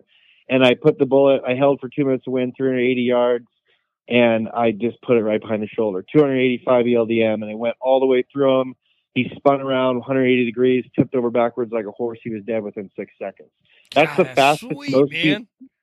that's the fastest, most humane way humane way any animal is going to die. Oh, totally, Moose. totally. Mouse, a rodent eating pesticide off your frickin' tofu, or getting your hamstrings ripped out while two young wolves hang on your nose, saying, "Oh, this is fun," and the other ones are ripping your guts and your nutsack. So that seems like a lot better way to die for me. That's how I'd want to go, rather than going slow from winter kill, a brown bear, or worse, a pack of wolves. So What and, and not to to me. not oh i totally agree with that i i think i think you you you nailed it uh and i i don't mean to like totally switch subjects here but what what- like what do you see as the biggest threat to the future of hunting from a guy that grew up hunting um you know you, your entire lifestyle is like immersed in in the outdoors uh, and living off the land and and raising your kids in this way that is is considered primal or or historic or ancient eh, you know you know like not relevant kind of thing anymore. Because you and I, I I believe uh, for I follow you obviously I follow you on Instagram which I I get a huge kick out of your like super sarcastic ass fucking reels that you put out there I love those man I love them it's super freaking entertaining for a guy like me and um Down my wife's dump truck, Lainey Wilson butt. Yep. it's it's so much fun. I it's it's uh that, that's the kind of stuff that just it like you know hits me the right way, and and so anyway, like uh, from a guy that's totally immersed in this lifestyle and the outdoors and living off the land and and homesteading and and everything that you do, what do you see as a future in or I'm sorry, the biggest threat to the future of hunting? Um. Going forward, like uh, you know, what does ten years from now look like? Um, okay, well, three parts. First, I am more connected. I'm a foster parent. We adopted. We couldn't have kids naturally. Spent way too much money trying everything. Couldn't have a baby in a test tube. Never worked. So we got into foster care. I adopted five native kids from Western Alaska. Um, and so they have a cultural tie to the region where their ancestors killed seals, walrus, whales, caribou, fish, moose, and everything. They are culturally tied to the resource. Now they didn't grow up doing that. They grew up and they showed me with tinfoil you can make a crack pipe, and they didn't know that was used for making cookies. But anyways, we are immersing them in that because that's what their ancestors did. We want to culturally, but culturally partake in that and show them our way of life too. Um, but I just wanted to preface that because I am very, very deep rooted into that, and I'm more native than most natives, even as a freaking white guy. Like I, I live it, dude. I don't just talk about it. Yeah, Um, I would second that. the first part I would say is, you know, I don't mean to get too political, and I hate that we're we're so divided and pulled sides, but the people that are on the left and the Democrats, they literally, some of those dumbass people think your meat is literally made at the store. There was like a posting or some something on Facebook we all saw a long time. Why don't you just get your meat at the store? It's made like everybody else, and they don't understand that those cows don't want to live in a freaking cattle dairy farm the chickens don't want to live in a chicken house with a hundred thousand other Tyson chicken birds and stuff like that. But it's not okay for you to eat elk meat. It's not okay for you to eat moose, which is one of the most lean proteins and it's good for you. I, They I- don't want you yeah, to do that. Yeah, They don't want you to have guns and the ability to fend for yourself, to kill your own food, and to do everything. Adam. The uh, there, there's one thing I want to chime in with that because I, I, I don't know that there is any way that I could agree with you any more than what you said. I, I wanna, I wanna, I wanna highlight one thing. When we say Democrat, the Democrat Party has been hijacked by these leftist extremists that want to call us extremists for living the way that humans have lived for thousands of years. And so th- this isn't like Democrat versus, versus Republican. This is this is normal fucking people living their life that notice the Democrat Party has been hijacked by these leftist expre- extremists that talk about how healthy they are, eating a fucking tofu vegan diet, that are dying. Their skin is gray. They can't even see straight because they're so malnutritioned. and we have to sit there and act like we're okay with that. And I'm getting, I, I got a little bit, I, I, got a little overly worked up. I'm little hot, a little, little hot, hot, little hot, man, yeah. little hot. But I, I want to like. Here's the thing, dude. Like in my family growing up, we had Republicans, we had Democrats, and they had their like you know little different ideas as to how the country should be managed, and it was Same like this thing. this fun rivalry and and what whatever. I found myself on more of that Republican right leaning side. Uh, I'm a constitutional conservative kind of type guy, um, and I, I, I see that what happened is these normal Democrats have been fucking hijacked by these people that can't even decide what gender they are. They can't decide whether or not humans should eat meat, even though that's what has been going on for thousands of years. They, they, you know, they're they're this woke societal norm that they're trying to create where everybody is wrong except for them because they're offended. That kind of stuff drives me absolutely batty. And I, I think that the Democrats, if like, dude, if I was a Democrat, I would be fucking livid. I would be fucking livid at this point that my party, the party of JFK, who would have no prayer of getting elected today because he would be considered too right wing, has been oh, yeah. absolutely hijacked by people that want to run around indoctrinating our children and sexualizing our children and acting like having men in women's sports is totally fine. I would be pissed if I was a Democrat. I didn't mean to get hot. I but but sometimes I think about this stuff and I fucking explode. I, I'm over it. I'm over catering to the feelings of these leftist nut jobs that think that this stuff is okay. And and we've got to stop it. To a head that the actual Democrats, the, the Democrats that I grew up knowing that there's Republicans and Democrats, and Republicans are all about big business, no taxes. Democrats are a little more hippie and they want, you know, national parks and stuff like that. That's what my dad explained to me, and that's how it exactly. used to be. Eventually, they're starting to flip script. They can't be around the wokeness and everything like that.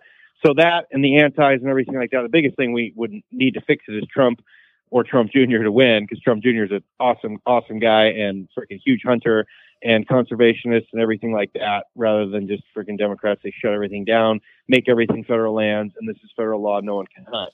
But the second part of that, that's probably more realistic, is hunting to me and to you and the people I associate myself with think of it as a heritage, a pastime, um, a tradition. You know, my dad took me when I was three, and I was bloodthirsty you know, until I got to high school and started chasing the other kind of whitetail, like I was just bound on killing anything with a pulse, right? Coyotes, rabbits, grouse, whatever. Yep. When you gave me a pickup and I had to work on a gun, dude, possibilities are endless, right? Um, in Idaho, there was there used to be a lot of opportunity for small game coyotes. I mean, oh, go down to Worley and road hunt for coyotes all the time, right? Um, that's not the case anymore. Dude, now Worley's still a great place to hunt coyotes, though. Absolutely, yeah. Um, a lot of coyotes. They're smart. Uh, yes, they are. but uh, yeah, um, hunting now has turned into a business in a in a multi-billion dollar business of guns and camo and influencers. And I I think of it as like the Makita girl, right? When we all grew up and went to a shop with your dad or whatever, and there was a hot girl in a bikini holding a freaking grinder, you know, in a in a hard hat. I was like, that girl probably isn't using a grinder, you know, with her big fake tits hanging out. Just saying, that would get a lot of sparks over those. But she looks really good, right? Yep. Well, that's happened now. And no offense to anyone who wears Sitka, but most of the people you see, those broads with their fake tits and their fake hair and their fake eyelashes and their fake lip injections, sitting in the tree stand doing their TikTok reels, wearing all the shitka, that's the and problem. They're, and they're like they're like decked out in makeup and everything. You have any idea how? Yeah. The, the deer smell the makeup. Just so you know, like that's that shit is not scent free. Um, well, I, I call funny bullshit. they never kill anything. Yeah, because you roll bullshit. through their page and it's oh, real, real TikTok dance, real. Ooh, snap your fingers and go from dressing like a slut to dressing like a camo slut with your big fake slop hands hanging out. And no offense, and I'm sure there's some people that wear other camos and different like that. But Sitka is doing that for the Makita girl thing. So it's sending the wrong image and it's it's promoting hunting in the wrong way. And, and it I, also comes it, it, it comes just, from the guys. Yeah, eh, totally, totally. eh, Because because they support that, but that you notice the chicks out there that are actually killers and putting shit on the ground, they're not decked out in in, in Sitka and makeup. And I don't mean to pick on Sitka. Uh, I, It's it- pronounced shitka. a So you Shitka. just for everyone I'm- I- yeah, yeah, yeah. I, I'm not here to. I'm not here to. You know, uh, shit all over that. But it's it's it is a this thing where that's what they chose to be like this marketing approach to sell product.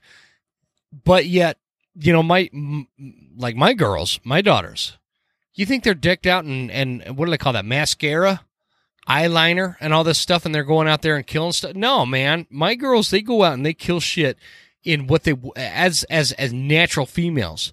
And and I'm not I'm not And probably the clothes they wore to school. Yep. exactly. I'm not disparaging makeup wearing because my girls also wear makeup, but but that that's the thing is my my my girls are are deep souls. They can they can have this dichotomy of getting dressed up and wearing makeup, and and they can also have this this other side to them that goes out in in what is is just natural and into the into the natural world and get shit done right?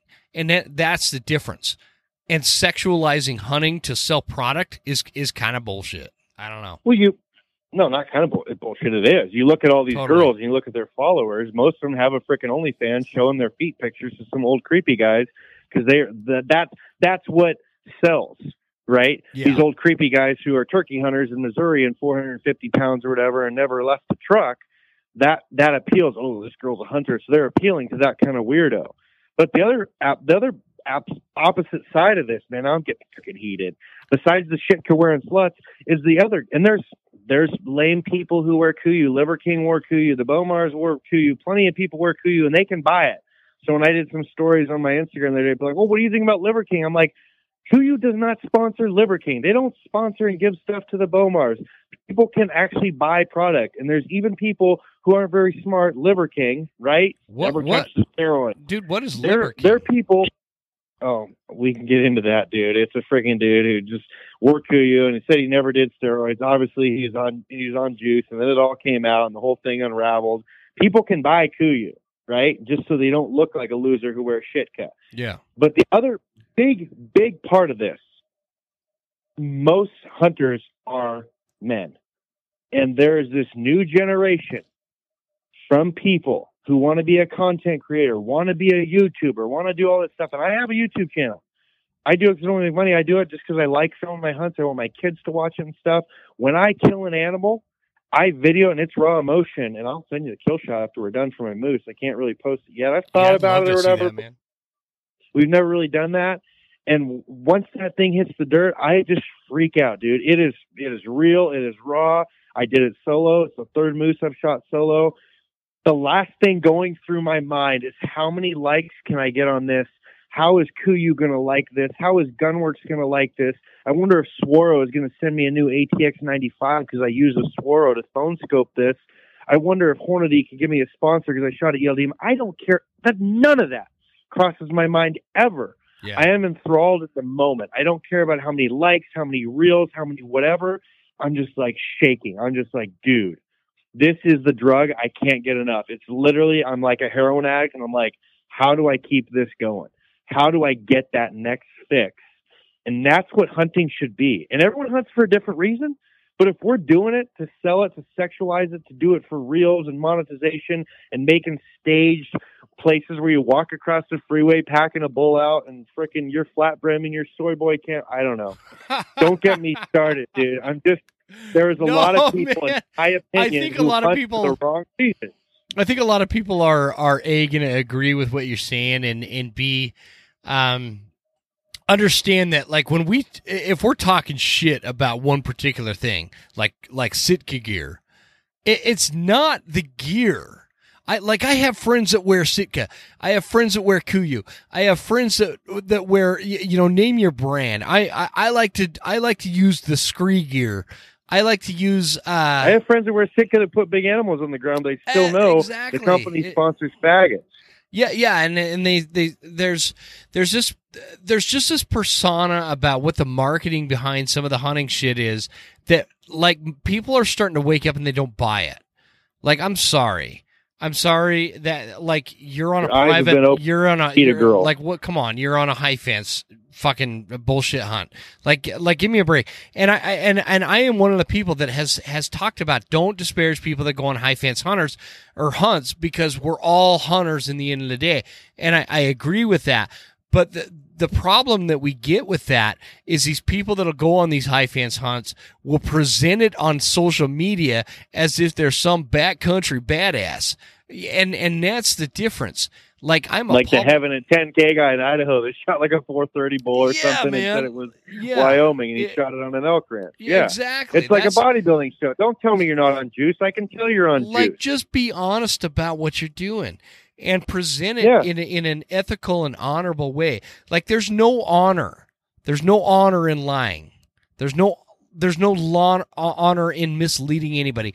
And so when you're going out there and you're acting like you're some fucking highfalutin hunter that went out on a high fence ranch you paid 30 grand and uh, you shot this 400 class bull elk and some dude on a side by side drove up fucking skinned that thing out, quartered it out for you, got the rack out, and you took a picture right as the sun was going down with this elk rack on your shoulders that you walked through 30 feet to put on the side by side to haul out by the guide.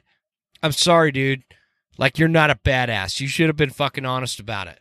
That it's not. I have way more respect for somebody that shot a 220 bull four miles into the Idaho National Forest somewhere, or Montana, or Wyoming. You know, name name your state, whatever. Um, and and people disparage that individual sh- for for shooting, you know, what they call a raghorn.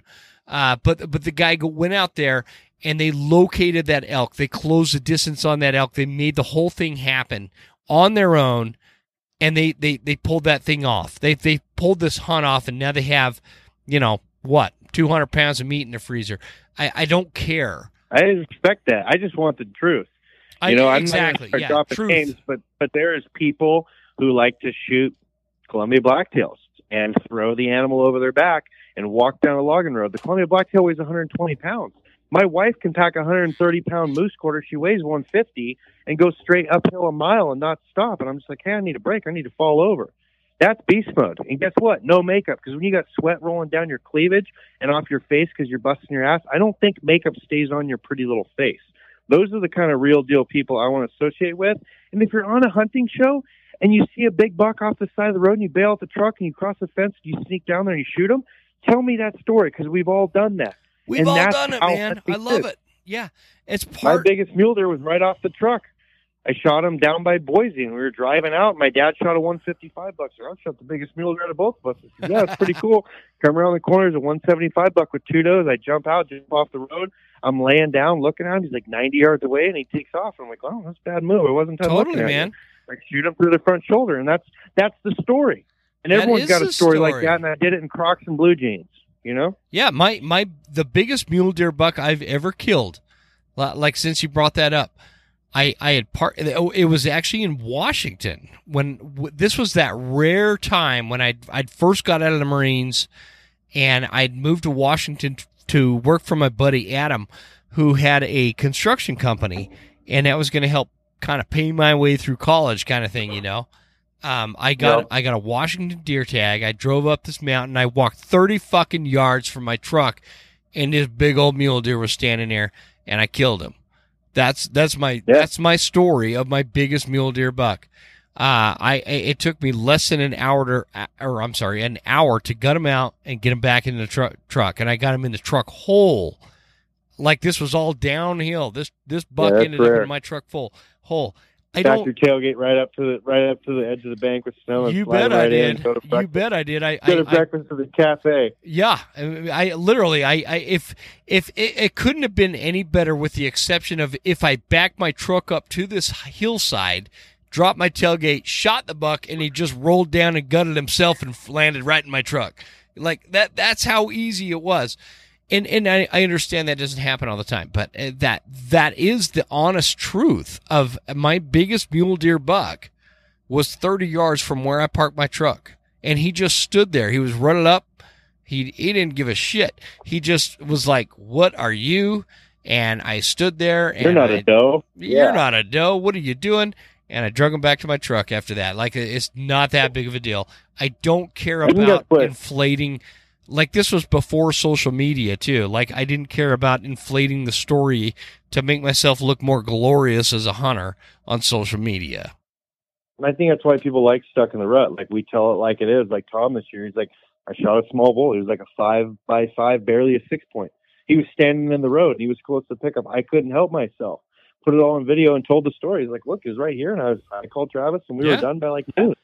You know, oh yeah, man. and people get that. It's kind of like, oh, we're way back in here. We're going to hide the road and we're going to reenact the footage up here. And we don't do that. And I think that's why people really feel genuine and connected to the story because they know it's the real deal. You For know, sure, man. For sure. I've, I've, I've, it's, it's so interesting you say that. Like I've, I've watched YouTube videos. I know they're recreating shit. Like that's not how you called that, called that bull in. Uh, that, that is Yeah. not how that went down. I, I, I, because with the hoochie mama. you know, Yep. I'm, I'm 40, I think I'm 42, right? What year is it? Yeah, 42. So, um, like it's, it's, this ain't my first rodeo. I, I know how shit goes down.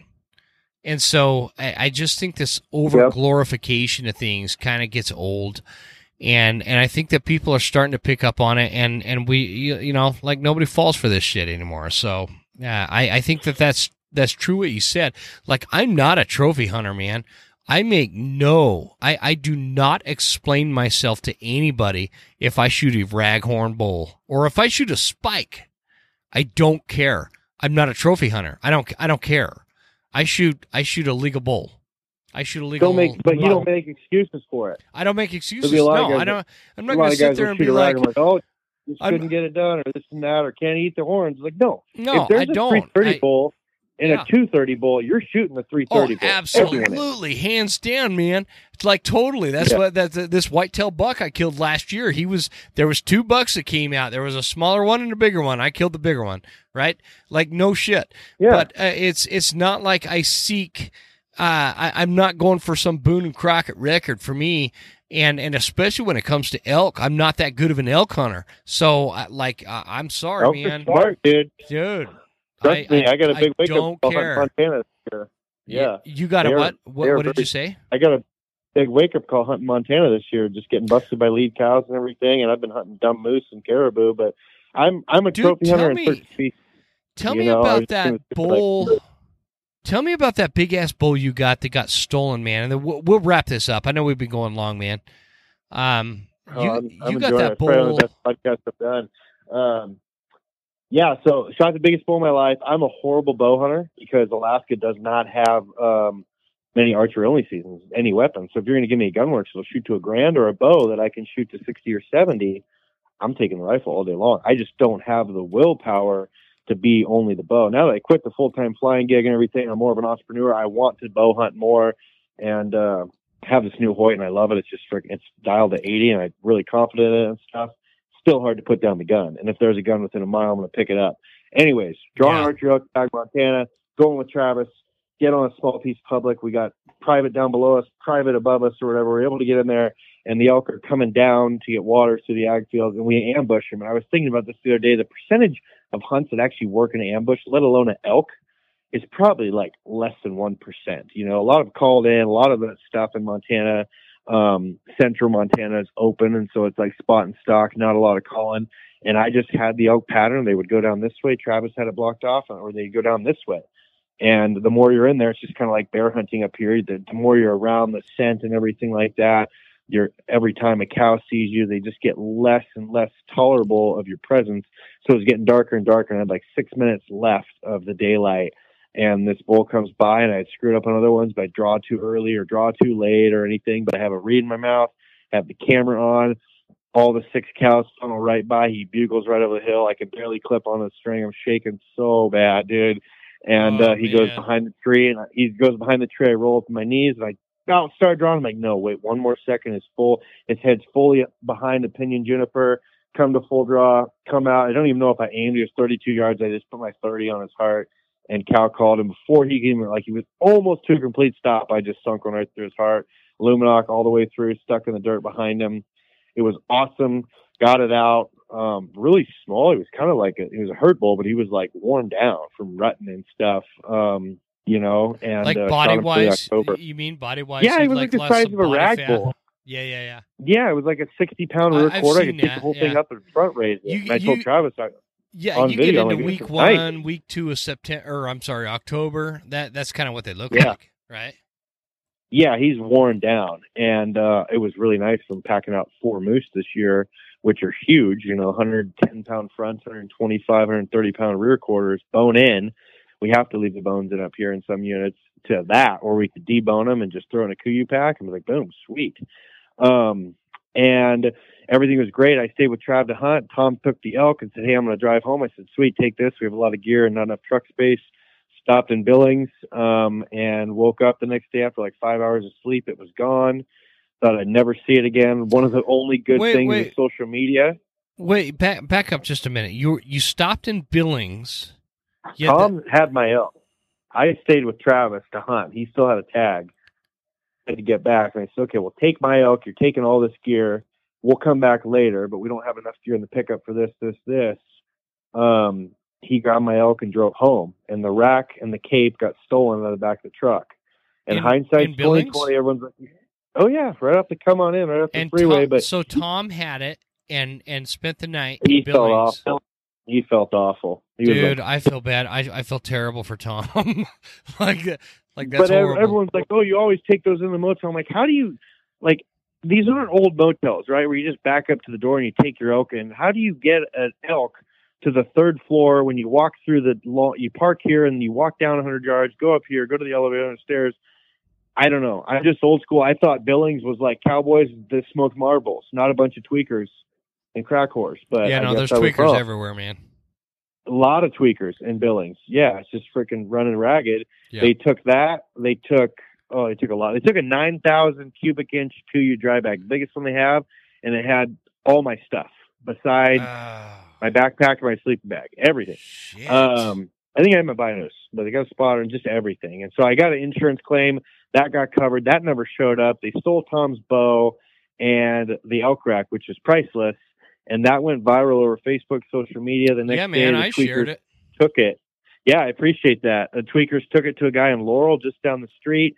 He thought it was kind of weird. They were in the corner. They wanted a sawzall, so they cut the horns off, gave them to this guy, and uh, he said, "This looks, this looks kind of weird. Why would you bring a cape frozen in and then cut these big bull antlers off this cape? Why would you do that instead of just skull capping in the field or whatever?" And they were acting suspicious. Made three hundred bucks. Never was able to find that person. Uh, but I had the antlers back, got them back, and I think they're actually at Trav's house or maybe a taxidermist. I just got to get a cape because they cut them off. Um, but Oh. super, I thought that was a one percent chance, but I got lucky and I had the antlers back. Um, and uh, yeah, just a cool story, but just makes you sick to your stomach. And then I had to It come back Yeah. to Alaska for a hunt, and I'm just like, man, those tweakers are they're lucky because I would not want me looking for me wearing a set of steel toe boots. You know, they don't even have teeth to kick in, but I'd, I'd No. break something. You know, They're gonna get I used to go to Big Al. I've been in I've been in a couple tussles. You yeah, know, yeah. Oh, yeah. One one time, well, no, I won't get into that Big Al stories. But anyway, um, it, it I, I I feel terrible for Tom because I'm I'm sure he he like had this, you know, he felt responsible or whatever. But you just like it doesn't matter where you go, man. Like there's fucked up people everywhere, and and it just the like thing, the way Travis explained it, said if Tom's house was burning down, he's a father. He'd grab his kids. The next thing he would grab on his way out would be his biggest elk rack. That's how special the Mhm. racks are to him. So it's like it meant more to Tom than it did to me. But it was, I mean, I shot a 181 bighorn, and that Yeah. elk is right up there with that. That's a Boone and Crockett bighorn, but that a elk's right up there. bull, man. Just because I shot it with a bow, I got on video. I was solo. The thing read the script. He came by screaming. Travis across the way getting phone scope footage of him coming down. I mean, it was just, it was just so cool to have it all work out. I was the only one that filled a tag over there. And I'm like, I make reels about how sucky of a bow hunter I am. Like, I just got this new bow and I was shooting arrows into the frozen ice, bouncing them in the target with my Hoyt. And I'm like, is that how you're supposed to do it? Shooting grounders? it still hit the target, you know? And so, like, I make jokes about it. And I made a joke before I went on that hunt. Like, shooting at 50. And I was like, I'm not going to let three bad arrows get me down. And then I just smoked this bull, just pinwheeled him, like 10 ringed him. And uh, it was just really cool to have it all come together. Crazy story. It went viral. I was on the news. I mean, it got like millions Yeah. of shares. It did, man. Um, It was it was crazy Yeah. because like what you I had I had seen I don't know who posted it, but I I had seen the picture of you and your that bull, and I'm like, dude, he did a great job. That's a great bull. Uh, super jealous. Uh, really good hunt. And then like a couple of days go by or something, and then all of a sudden everybody's posting, uh, "Holy shit! Somebody stole and an Adams Group bull out of the back of the truck in Billings." And uh, yeah. And then thing, Snyder got his and- bull stolen. yeah, Yeah. Snyder. Yeah, Snyder got his bull stolen, and it was like so. All of a sudden, there's this big trend of these fucking meth heads stealing everybody's bulls. You know, you know, and that that's kind of the the the persona that was, um, you know, told uh, or, or or whatever. And Oh, yeah. yeah, I had a no, buddy write an article on it. Yep. Yeah, crazy man. I'm glad you got it back. You you got the antlers back. Did Snyder get his back?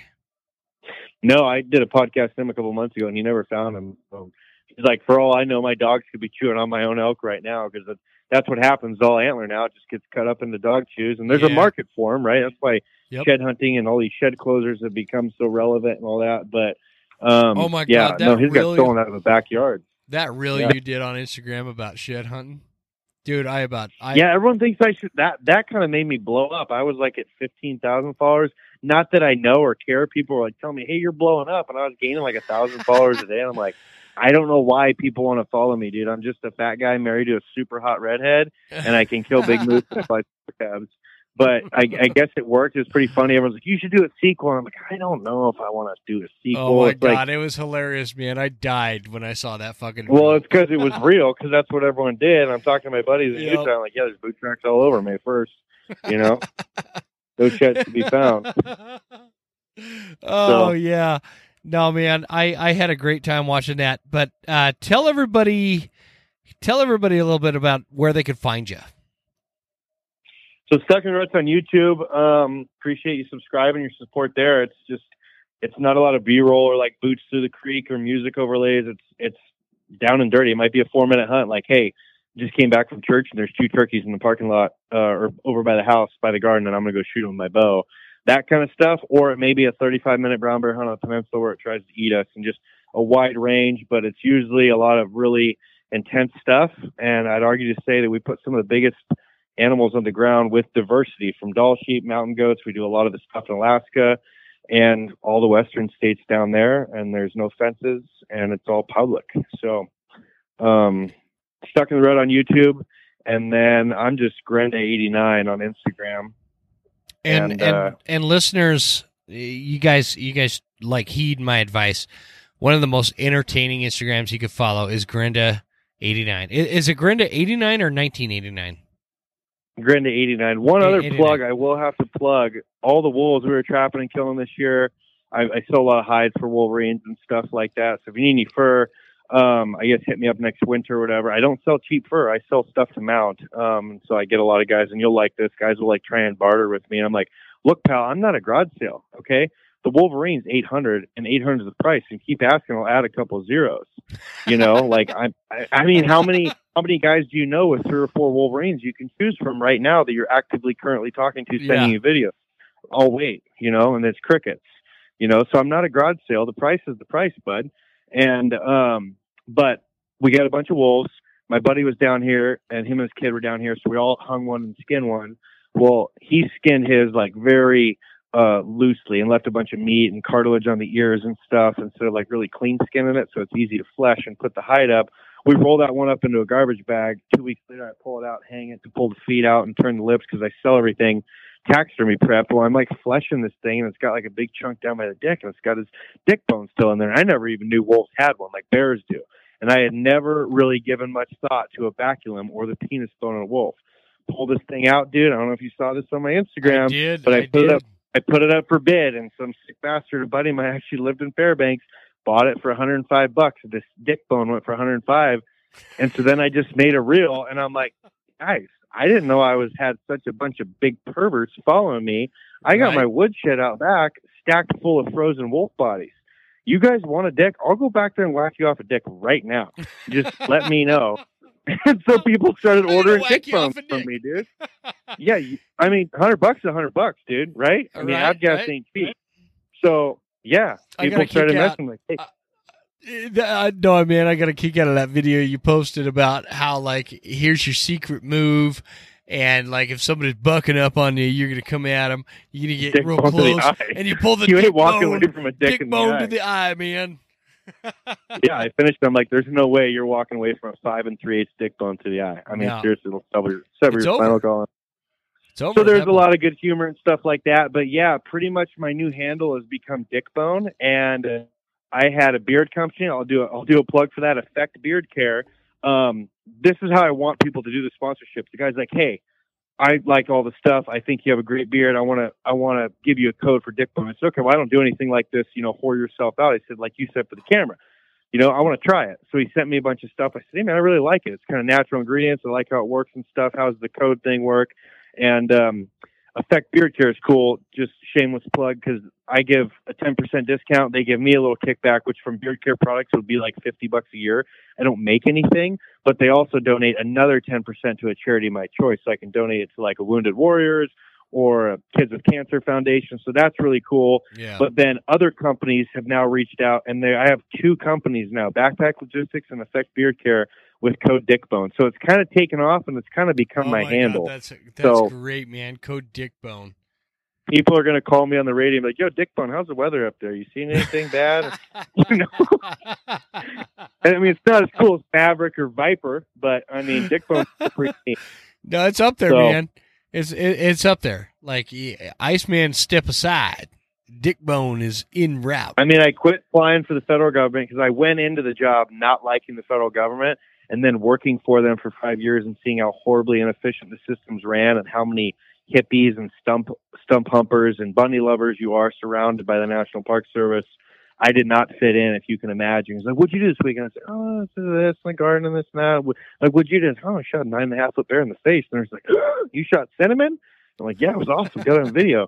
Want to see?" And um, so now I really don't like the federal government. So I'm trying to make it as an entrepreneur, which I taught him buddies with Cody Rich. You just had on because I was rolling through your podcast before we talked, and like yeah. you know Cody's inspiration and different stuff. Like you just take a bunch of stuff and you don't need a business plan. You just make it work. So Dick Bones is part of my entrepreneurship, and so well, I mean, it, it it's actually pretty legitimate because you, you made it a thing. You, you know, if you if you can't make it a thing, it's not going to be a thing. You made it a thing, and so I mean, there's the whole thousands dick of bone. people Yeah, now they hear the word Dick Bone, my ugly face shows up yeah, into exactly, their mind, or exactly. in your case, a brutal ninja move getting the dick bone to the eyeball. You don't So- want a dick bone to the eyeball, and that's the thing. And and so no, that's that's cool, man. You hooked up with uh, with Cody. Uh, he's got that that rich ideas lab. Like it's I'm on it, cl- yeah, yeah, I- yeah, yeah. I I just and I did started. his course a long time ago. And Yeah, just- I just started Yeah, it I- So cool stuff. I had a lot of ideas and stuff, and none of my ideas that I took from the Rich Ideas Lab or anything like that have really come to fruition. But I mean, like I manage Airbnbs, I sell hides, I pick up a few sheds, I manage other real estates. My wife um, pretty much runs multiple businesses and women's retreats up here and stuff, and takes girls out into the backcountry and lives like a homeless person. So I have to watch five kids, and then I have to drop the girls candy out of the airplane, hoping they'll flash me, but that still hasn't happened yet. Um, Give it to so yeah, Give it to him. Yeah. Have faith. I told I told told my wife. I said, "Can you vouch these girls appropriately?" And she's like, "That is so rude." I was like, "It's a joke." But I mean, how cool is it to be in the middle of nowhere and get pizza boxes thrown out to to the airplane? You know, right, right, right. Just dangle the ice cream bucket like, "Ooh, who wants some ice cream, girls? Drop them out." um, but yeah, she does a lot. She's a phenomenal entrepreneur, and I'm just trying to keep up. But um, yeah, we both go hand in hand, and um, it's really cool that she wants to live this lifestyle I do. Like that's about my life, she's an all the bad thing about her. I thought was really cool when I married her. She likes to hunt, and so then that takes my time because I got to like take her hunting and then watch the kids while she goes moose hunting. Like, well, this freaking sucks, dude. I want to be selfish and just do all the killing myself, but hmm Dude, she's she puts some animals on the ground, and she's like the exact opposite of a huntress. She hates that word, and she hates all the girls in the industry that are shaking their ass and their only fans and their Sitka because that's the exact opposite of what she is. She she hunts for the same reasons that you and I do. You because know? she's a real hunter. She's not. She's not doing it for the glory of the gram. You know. She. She's you grew up real, with Tom and Travis. That's all you know. Yeah, man. I mean, like, is- like you, dude. I, I can say, I can say with great confidence, your wife is a way better hunter than I am. Um, and and I think She does that, have that an elk curse. She missed a lot of six point bulls, but her birthday is October 25th. well, you know, you What are you Yep. doing October 25th? You're packing a bowl for Travis or Tom every single year. Yep. You better like elk hunting. Yeah, yeah, for sure, man. So I, I, I think it's super admirable. Uh, I really look up to you, you, you Yeah. and your your wife and, and your family and the way you guys live. Uh, I I think it's a great thing, man. I think America as a whole could learn a lot from like you and your family and and the way you guys live and the sacrifices you guys make to to be you know as as self-sufficient and and entrepreneurial as as you are. Um and and I, I think that it's it's just it's one of those things like you know everybody wants to look at the the next quarterback in the in the next super bowl. But but the reality is is it's people like adam Grenda that that actually set this stage and to set the example as to what this humanistic thing is and this connection to nature is is truly meaningful to the average human and and the average breaking human up a little bit. Is our connection still good? yeah man it's it's probably the time of night man i apologize about that did i did i lose you you there No, I still have you now. It sounds good. It was just breaking there for a little. I didn't want to have to have you go back in and edit a whole bunch. yeah i i don't I don't edit shit, dude. I just record these as they are, and they, they it's just whatever. It comes out how it is. Good. So, well, all right, brother. I again, I, I I really do appreciate you. Um, stick on the line for just a minute, but I'm going to end the recording, and uh, I'm going to let the listeners know they could find you. Uh, if you get in the show notes on the on the podcast here, you'll be able to find Adam on Instagram and the website and all that kind of stuff. We'll maybe put your YouTube in there, uh, wha- whatever you guys want. And Adam, you Yeah, got thank you. anything else you want to let the crowd know before uh, before we sign off? Man, I don't know. I was just going to say maybe something a little motivational. Um, is just, I think there's a lot of parts. And I talk to buddies of mine, and I, I want to hang out with people who are alphas and people who are better hunters than me. And I consider myself um, pretty good, but I want to surround myself with better people Damn, man. better. I'll tell you what sucks about that is you're a way better hunter than me, so that means we're never going to hang out. Is that what you're saying? Well, I'm just trying to be selfish and trying to look out for me. Sorry, that's how it is. but I I say that because I talk about uh, not my friends about themselves, but like our circle of friends. Like, hey, so and so, like he he gets after it. Well, he gets after it is a very broad statement of saying he puts the time in scouting. He will go until there's there's no quit. My buddy Justin Schaefer up here, one of my best hunting partners, he'll sleep in a sheep bed at three in the morning so he can wake up at 4 a.m. on the opener to put an arrow through one at 90 because he can shoot to 90 yards and kill a sheep and freeze his ass off all night in the sheep bed. People aren't willing to do that or willing to put the time and dedication or the, the financial freedoms and different things to not go to Disneyland and not go to Hawaii three times a year to be able to do this. And like for me, I feel like I'm always working. I mean, I was working on my airplane today. I was working on taking off and landings. I was adjusting my shocks. All this stuff leads to being a better hunter, to be a more effective tool with my airplane, to access places other people can't go. I don't drink.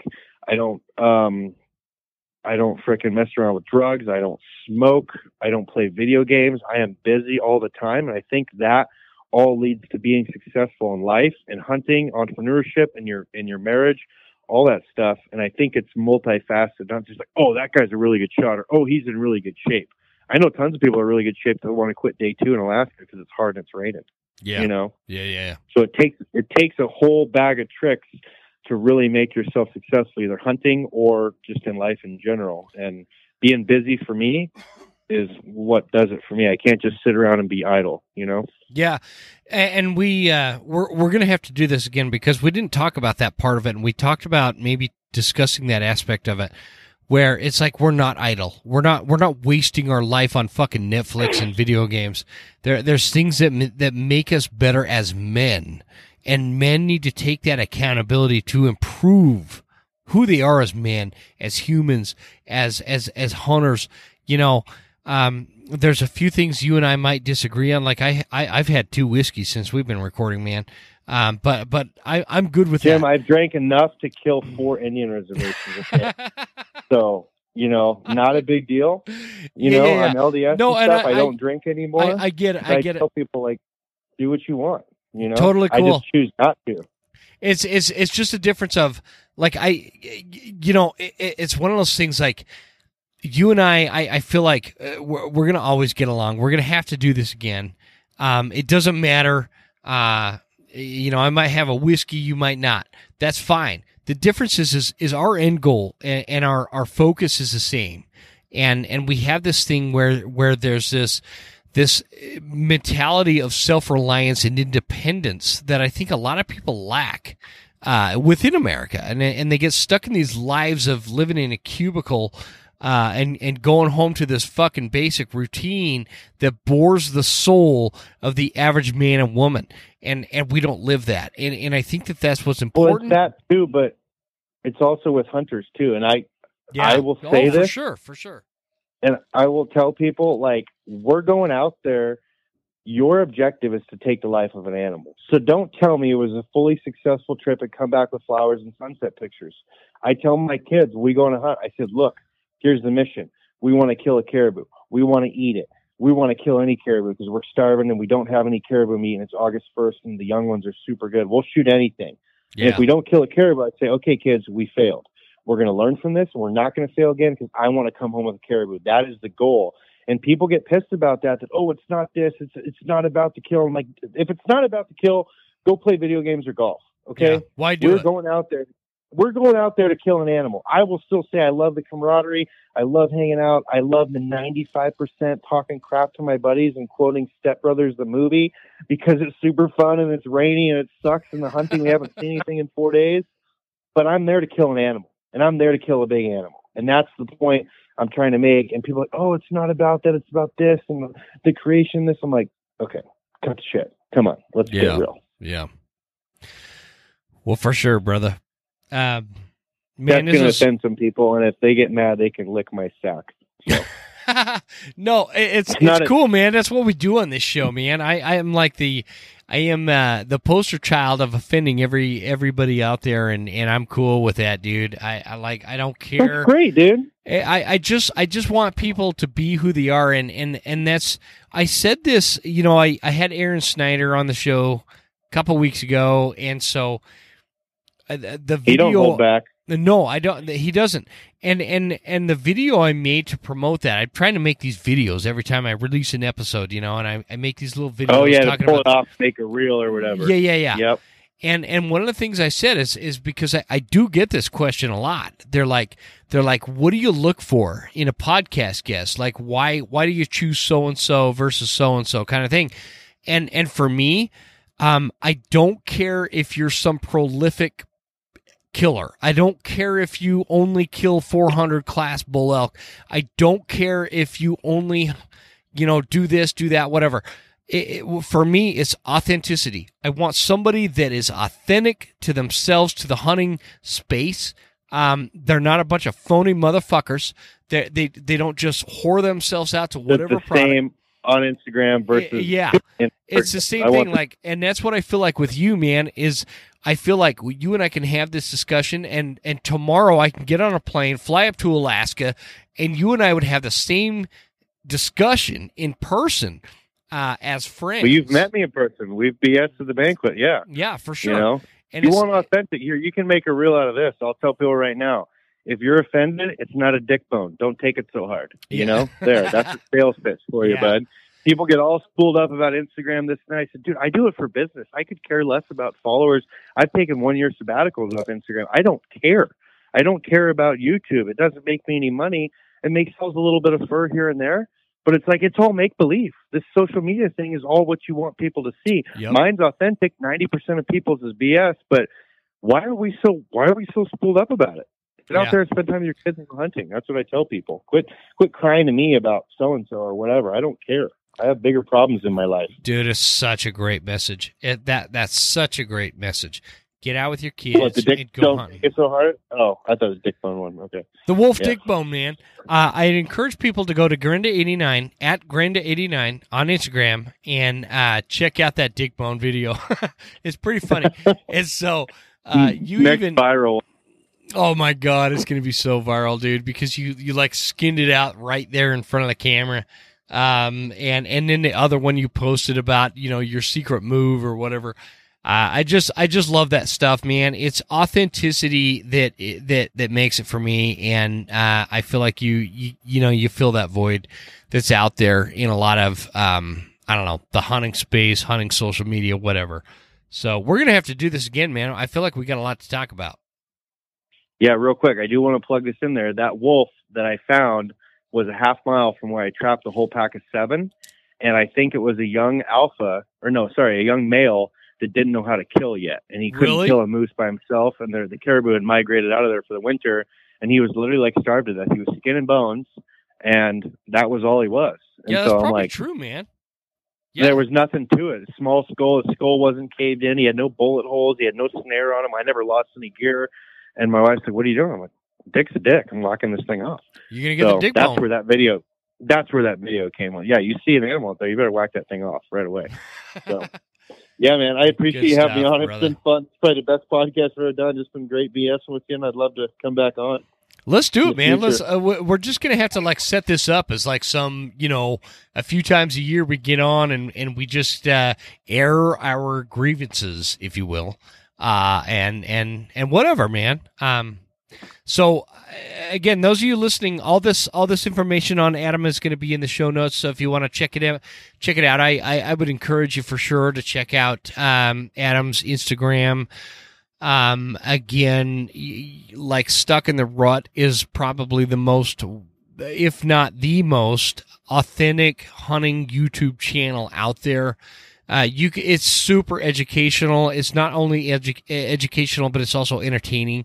Uh, really good stuff, guys. Uh, you, what what you do, what Tom does, what Travis does, like your wife, e- every, everything is just that comes out of Stuck N The Rut is just great stuff. We can all relate to it. We can all learn from it, and we can all just laugh along with you with you guys. Uh, the stuff you put out is is is, is fucking dynamite. I, I don't care, Tom. I appreciate Tom, it. if you're if you're listening, I apologize about the f bombs I, Oh, I, I dropped, brother. Tom, Tom gets he gets pissed at me for any all my cuss words. I will throw this in there. All anyone can pick up a rifle and kill an animal, even a big animal, and get on video. It's not the easiest thing, but the hard thing is the hours and hundreds of hours of year Tom puts into editing. So yeah, we're all super grateful. Yeah, yeah. Stuck N The Rut wouldn't be here if it wasn't for Tom continually doing that, looking at the analytics, how to do it, and how to put it on YouTube, and how to keep from getting censored. So that's why we have a Stuck N The Rut is because of Tom. Yeah, uh, for for sure, for sure. I, I, I you know, I'm not behind the scenes, but I, I totally uh, believe what you're saying on that on that level. And so, Tom, again, I, I apologize for my foul mouth, brother. Uh, God bless you. I, I, I, think highly of you. Um, I think highly of Adam. Adam, you stick stick on the line. But again, lastly, really appreciate you joining me on the show, man. Man, I appreciate it. Thank